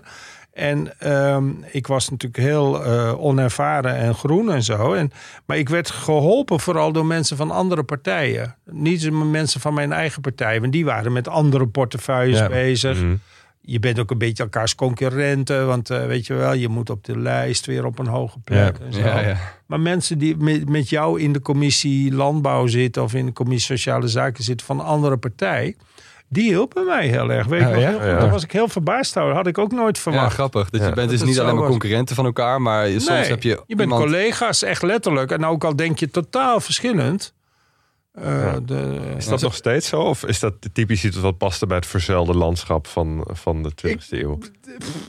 Ja, dat is een goede vraag. Ik denk wel dat het iets minder is geworden misschien. Maar ik denk uiteindelijk is het nog wel steeds zo, ja. En zou je zeggen dat dat in de buitenlandpolitiek juist misschien wel heel belangrijk is? Dat als Ja, je ziet, zeker. zeg maar bijvoorbeeld nu bij Poetin, kijk, we krijgen niet zo'n heel goed inkijkje in hoe die daar nu zit in het Kremlin. Maar een van de dingen die veel langskwam, is dat hij dus bijna niemand om zich heen duldt. Ja, Dus eh, de mensen die daar zitten zijn bijna per definitie een soort Ja. ja-knikkers geworden. Ja, dat zijn ze, ja. En, maar zo'n Lavrov, zo'n minister van Buitenlandse Zaken van Poetin, zou die dan nog echt intiem goed contact kunnen hebben met bijvoorbeeld de Duitse minister van Buitenlandse Zaken of met Macron of zo? Ik denk dat dat, dat, dat heel, heel, en ik denk helaas, want ik denk dat dat goed zou zijn als dat zo was. Maar ik denk dat we daar nu voorbij zijn, voorbij die Ja. fase. Lavrov was in, eh, in eh, Indonesië op de G20, hè, want Rusland is nog steeds lid van de G20. Daar Ja. kunnen de andere landen Rusland ook niet uitgooien. Dat is de groep van 20 eh nou, rijkste, rijkste, ja. landen, Ja. rijkste landen in de wereld, zeg maar even.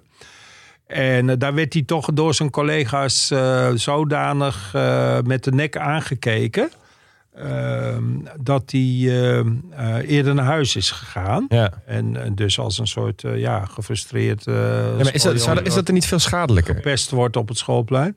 Nou ja, je zou kunnen zeggen dat het beter is om wel te proberen met elkaar in contact te blijven. Ja. Ja. En ik denk dat dat ook wel. Kijk, meestal lukt dat ook wel. Hè? Je ziet dat bijvoorbeeld met een land als Turkije, waar we toch ook heel ongelooflijke ruzies mee hebben gehad. Ja. Zie je dat toch mensen als Rutte, maar ook anderen, toch nog wel steeds met Erdogan Eh, vorige week stonden er ook mooie foto's in de krant van de NAVO-top. Dan zie Ja. je toch dat ze een soort grapjes maken, ook met elkaar. Biden staat er dan bij, voor Ja, zover die nog dan die grapjes kan- ook ja. eh, eh, maakt. Of, of- kan begrijpen.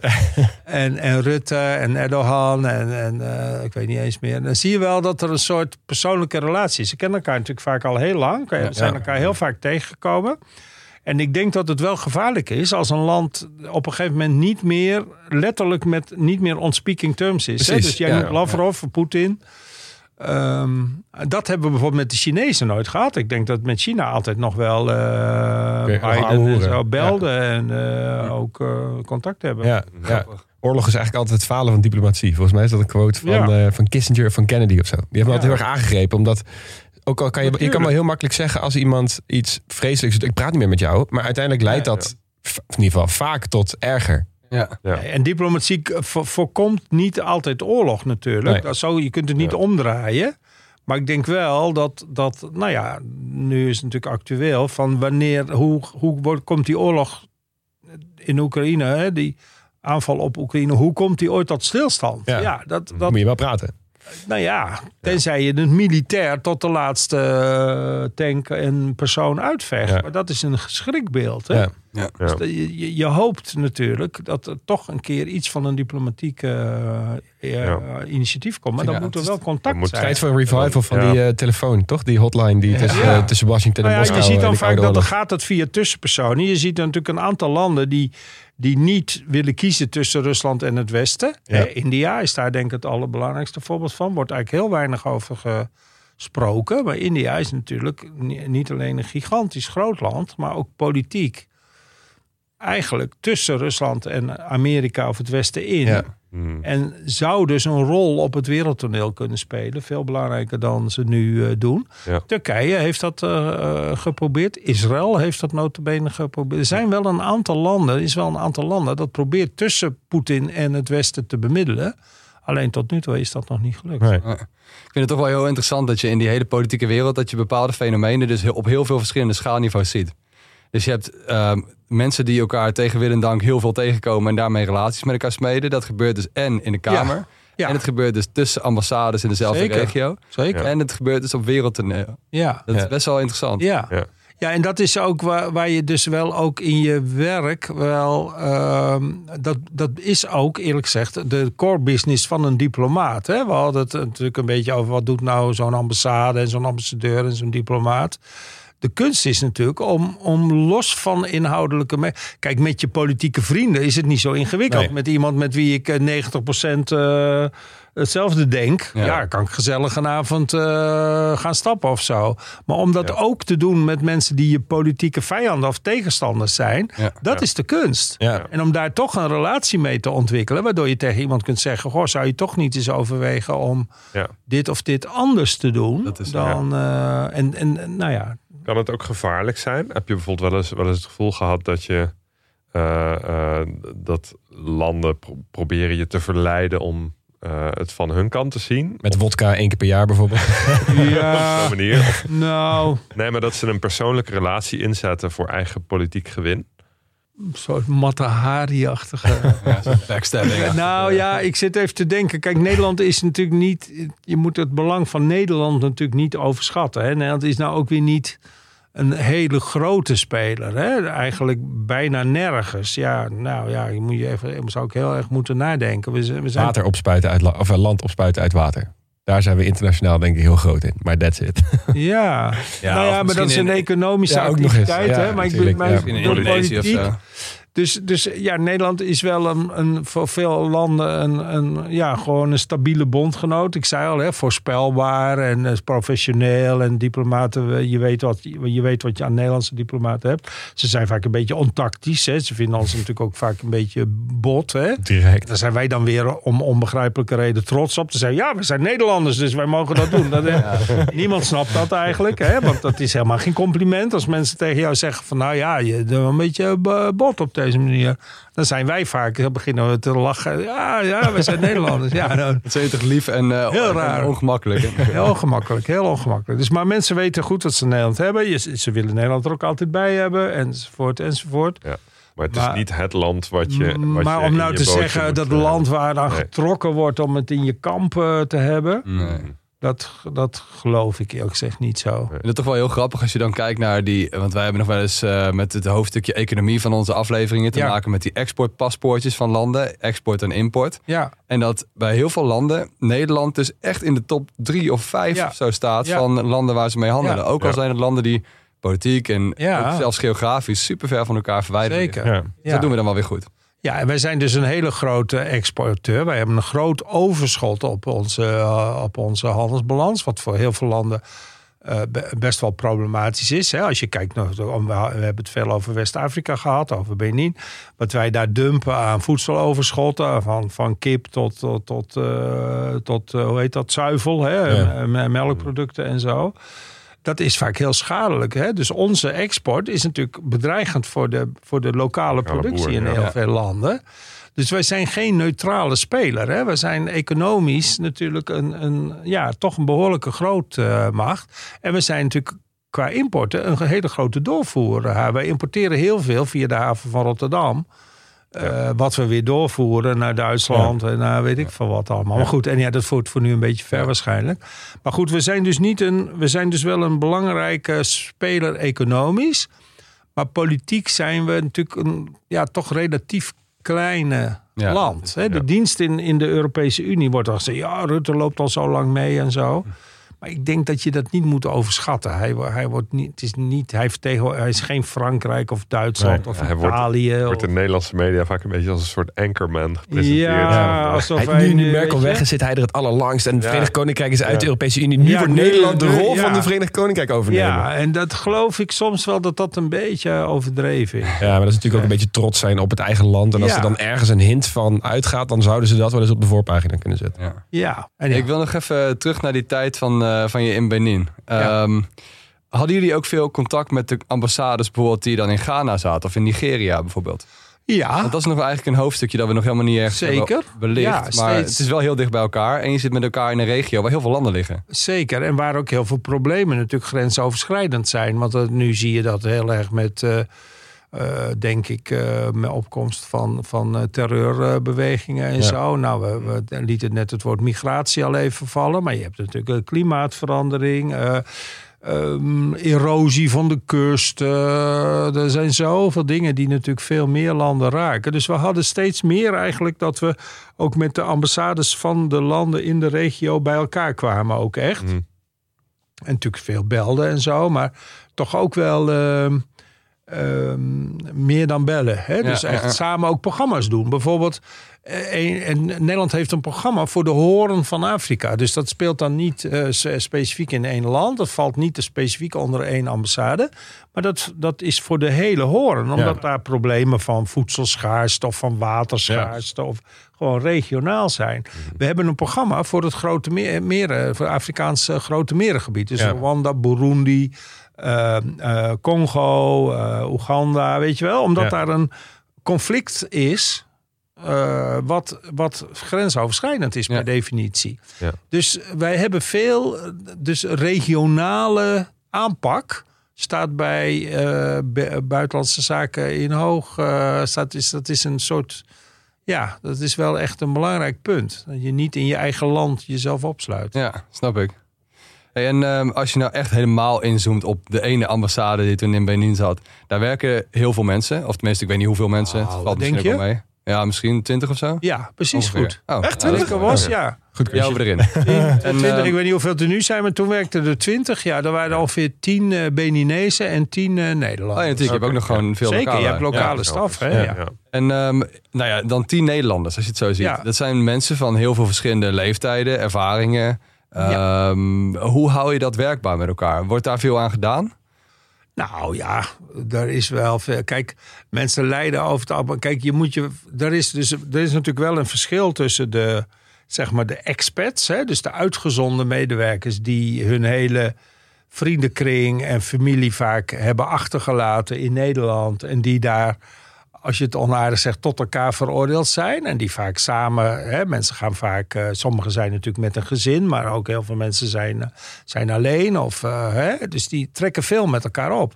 Maar er is wel een groot verschil tussen die groep, en dat vond ik een van de moeilijkste dingen. En die groep te verbinden met de groep van lokale mensen. Want je bent wel collega's, maar die lokale mensen hebben al, die gaan s'avonds niet naar de kroeg. Die Nee. gaan naar huis. Ja. Die wonen Ja. daar Ja. gewoon. Oh ja, wij wonen Ja. er ook. Alleen Ja. die hebben daar hun eigen vrienden en hun eigen familie. Ja. Ja. En, eh, maar er was toch ook wel een groot verschil. Kijk, die, die uitgezonden staf, die krijgt daar een mooie, die woont daar in toch relatief mooie huizen en zo. En die lokale staf, ja, die verdient een lokaal salaris. Dus die ongelijkheid is best wel groot. Dus wat ik een van de moeilijkste dingen vond, als, als zeg maar baas van die club van 20, om daar een soort geheel van te maken. Dat je dus Nederlandse uitgezonden medewerkers en Beninese me- medewerkers toch probeert een soort gezamenlijk idee te geven. Ja, hoe- ja, dat doe je door heel veel te praten, samen te eten tussen de middag. eh, eh, soms uitstapjes te maken en zo. Maar dat is best wel moeilijk. Ja. Ja. Dat is voelt dat niet heel ongemakkelijk ook dat je die, eh, die ongelijkheid heel erg voelt? Soms wel, ja. Want dan, is voeren mensen bijvoorbeeld actie voor... lokale staf voert dan actie voor betere reiskostenvergoeding of zo. Ik Ja. zeg maar wat. Hè? En dan gaat het eh, helemaal niet over veel geld.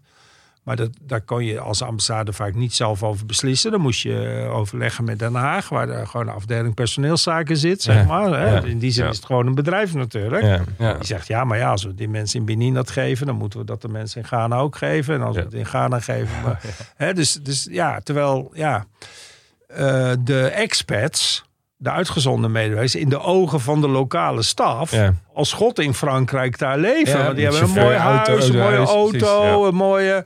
Ja, dus dat. dat dat, dat, dat, nou ja, het- ik kan alleen maar voor mezelf spreken. Ik vond dat niet makkelijk om Nee. daarmee, eh, om daar een soort eenheid eh, van te maken. Het is ook een moeilijke situatie. Hè? Want als je de lokale lui de lokale ehm, eh, vergoedingen geeft. En de Nederlandse experts de Nederlandse lonen. Dan krijg je Ja. een heel groot verschil Ja. binnen Ja. je eigen ambassade. Ja. En als je alles gelijk doet.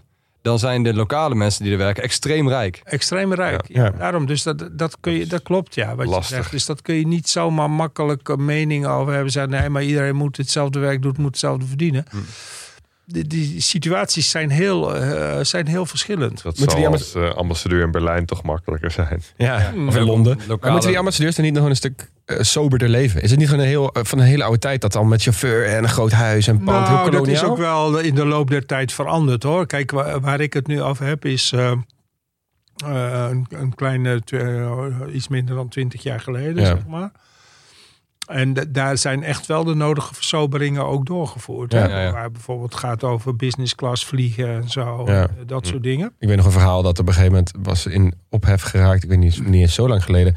Dat eh, ambassadeurs die wisselden van plek ook al hun kunst en dingen in het vliegtuig, aparte vliegtuigen mee lieten vliegen, zeg maar. Dus als jij een standplaats eh, Berlijn had en je kreeg daarna een standplaats Tokio, dan had je gewoon een half vliegtuig vol met al je, met al je meubels en je, Ja. en je Ja, schilderijen ja. en zo. Die vlogen dan gewoon achter je aan naar, naar Tokio. Ja. Ja. Ja, nou ja, dat, Dat lijkt me niet echt meer van deze tijd. extreem. Nee, Nee. Maar, maar goed, dat weet ik natuurlijk niet het specifieke geval. Maar ja, goed, weet je, ik zei al, BZ zorgt wel goed voor mensen. En je, je moet je ook wel voorstellen dat het soms ook wel echt ehm, niet zo. Ik bedoel, we hebben het nu over, over eh, Parijs en over Cotonou. En dat was een prima, waar ik zat, was een prima plek. Maar je moet, er moet ook iemand naar Bagdad. En, er- en er moet Ja. iemand naar eh, Kabul. En er moet iemand naar. eh, eh, nou ja, noem het allemaal Ja. eh, maar op. Hè? Ja. Dus het is, het is ook niet allemaal. Weet je, en je, je, je laat toch elke keer weer. Je hoeft geen medelijden te hebben met Nederlandse diplomaten. maar je laat wel elke keer je sociale leven alles weer achter. Hè? Je sleept vaak kinderen mee die naar school moeten. Je moet eens een keer naar huis. Veel mensen hebben eh, bijvoorbeeld nog ouders die... Dit is misschien een gek voorbeeld, maar dat heb ik heel vaak meegemaakt. Die hebben ouders die bijvoorbeeld op een gegeven moment eh, ouder en ziekelijk worden. En dan eh, moet je, naar, moet je terug naar Nederland. Dan wordt- ineens je vader of je moeder in het ziekenhuis opgenomen. Weet je wel? Dus Ja. Er zijn natuurlijk allerlei dingen wel die niet per se... ehm, bij dat glamorous leven horen, Ja. maar die wel Ja. onderdeel zijn van het feit dat je in het buitenland woont als, als diplomaat. Ja. Ik heb nog één vraag. We hebben vorige week Benin opgenomen. Best wel veel onderzoek gedaan. En eh, ik heb eh, toch ook wel redelijk wat tijd eh, gespendeerd op YouTube bijvoorbeeld. Om wat filmpjes te kijken over Hoe het lokale leven eraan toe gaat, ceremonies, voodoo, alles. Ja. Ik kan me voorstellen dat je als ambassadeur natuurlijk ook redelijk diep het land ingaat waar je, waar je zit. Ja. Heb je dingen meegemaakt waarbij je nu denkt van als ik nu terugdenk aan die tijd van Benin, dan moet ik daar die specifieke dag of die ervaring, daar moet ik meteen aan terugdenken? Ik heb heel veel in het land eh, gereisd. Ik, ik, ik vond het eigenlijk. eh, ehm, on, en daarom hou, hou ik ook van, van, van, van die regio en van dat land. En van, van eh, dat, dat hoe tegenslagen altijd weer overwonnen worden. Dus je, je kunt, ik zei al, het is, het is 800, 900 kilometer van de kust naar naar het noorden. Dat heb ik vaak gereden.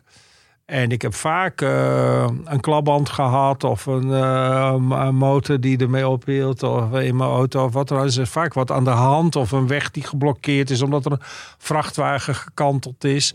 En er komen altijd mensen waarvan je echt denkt, waar komen die mensen vandaan? En die komen een mango voor je schillen of een, eh, of, eh, eh, een, een, een kip voor je slachten, zou ik maar zeggen, als het Ja. langer duurt. En dat is echt waar. Dat, is, dat klinkt een beetje alsof je het romantiseert. En dat doe ik misschien al die jaren ook wel een beetje. Maar het is ook wel echt waar. En, en dus ik heb heel veel beelden op mijn netvlies.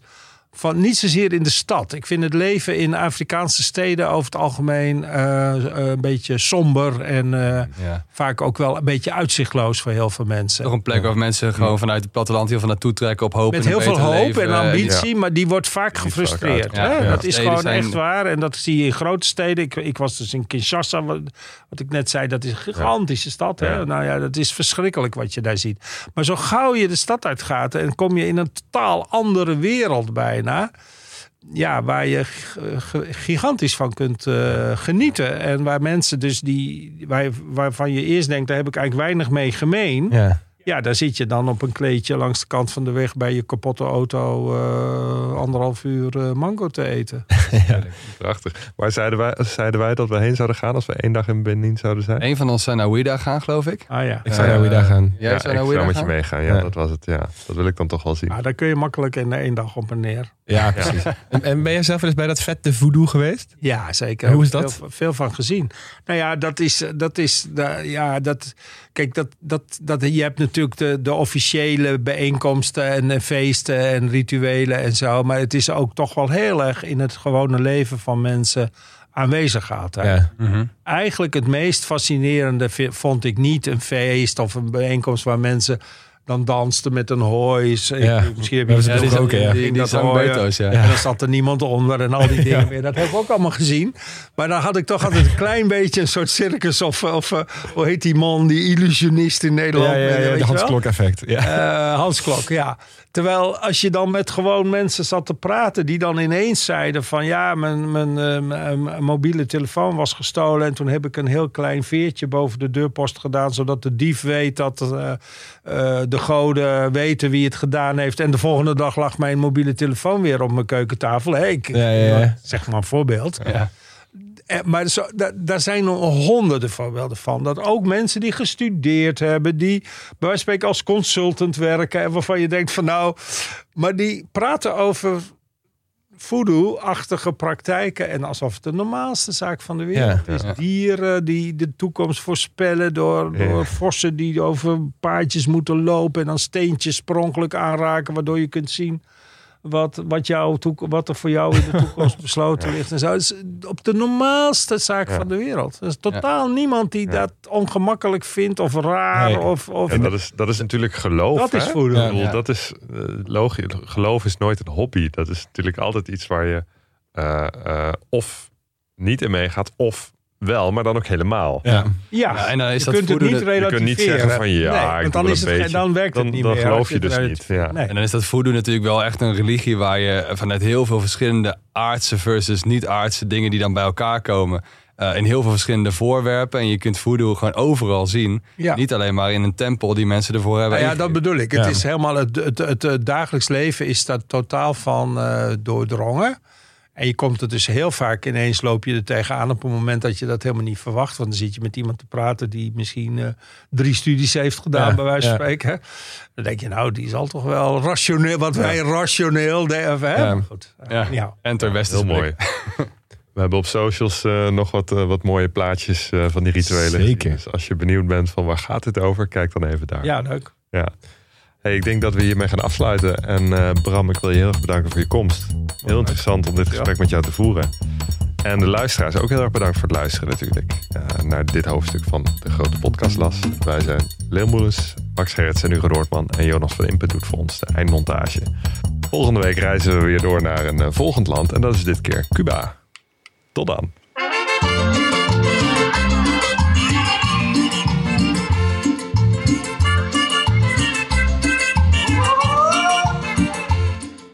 Dit was de muziek die we onder de aftermovie hebben geplakt van onze reis naar Cuba. Een land met zon, zee en strand waar wij vooral van hebben genoten. Maar als je aan Cuba denkt, denk ik ook nog aan hele andere dingen. Fidel Castro, Che Guevara, eh varkensbaai, noem het allemaal maar op. Het is echt een land in alle facetten. Dus daarom hoop ik dat het jullie eh, lukt om Cuba in een van de volgende afleveringen te behandelen. Er was daar ook een mooi verhaal, vind ik, over eh, lifters. Er is daar een systeem met meerdere nummerborden. En heb jij echt een Cubaans nummerbord, niet voor de toeristische mensen, moet jij verplicht lifters meenemen. Nummer 1 vervoersmiddel, daar hebben wij begrepen. En deed je dat niet, dan kreeg je een boete. Want er staan ook controleurs tussen die lifters. Alvast bedankt! Yo, luisteraar. Luister je nog steeds? Klasse, man. Je hebt er gewoon helemaal afgeluisterd. Nou, nu je tot hier bent gekomen, koop dan ook gelijk even ons boek, hè. grotepodcastlas.nl slash boek. Doei!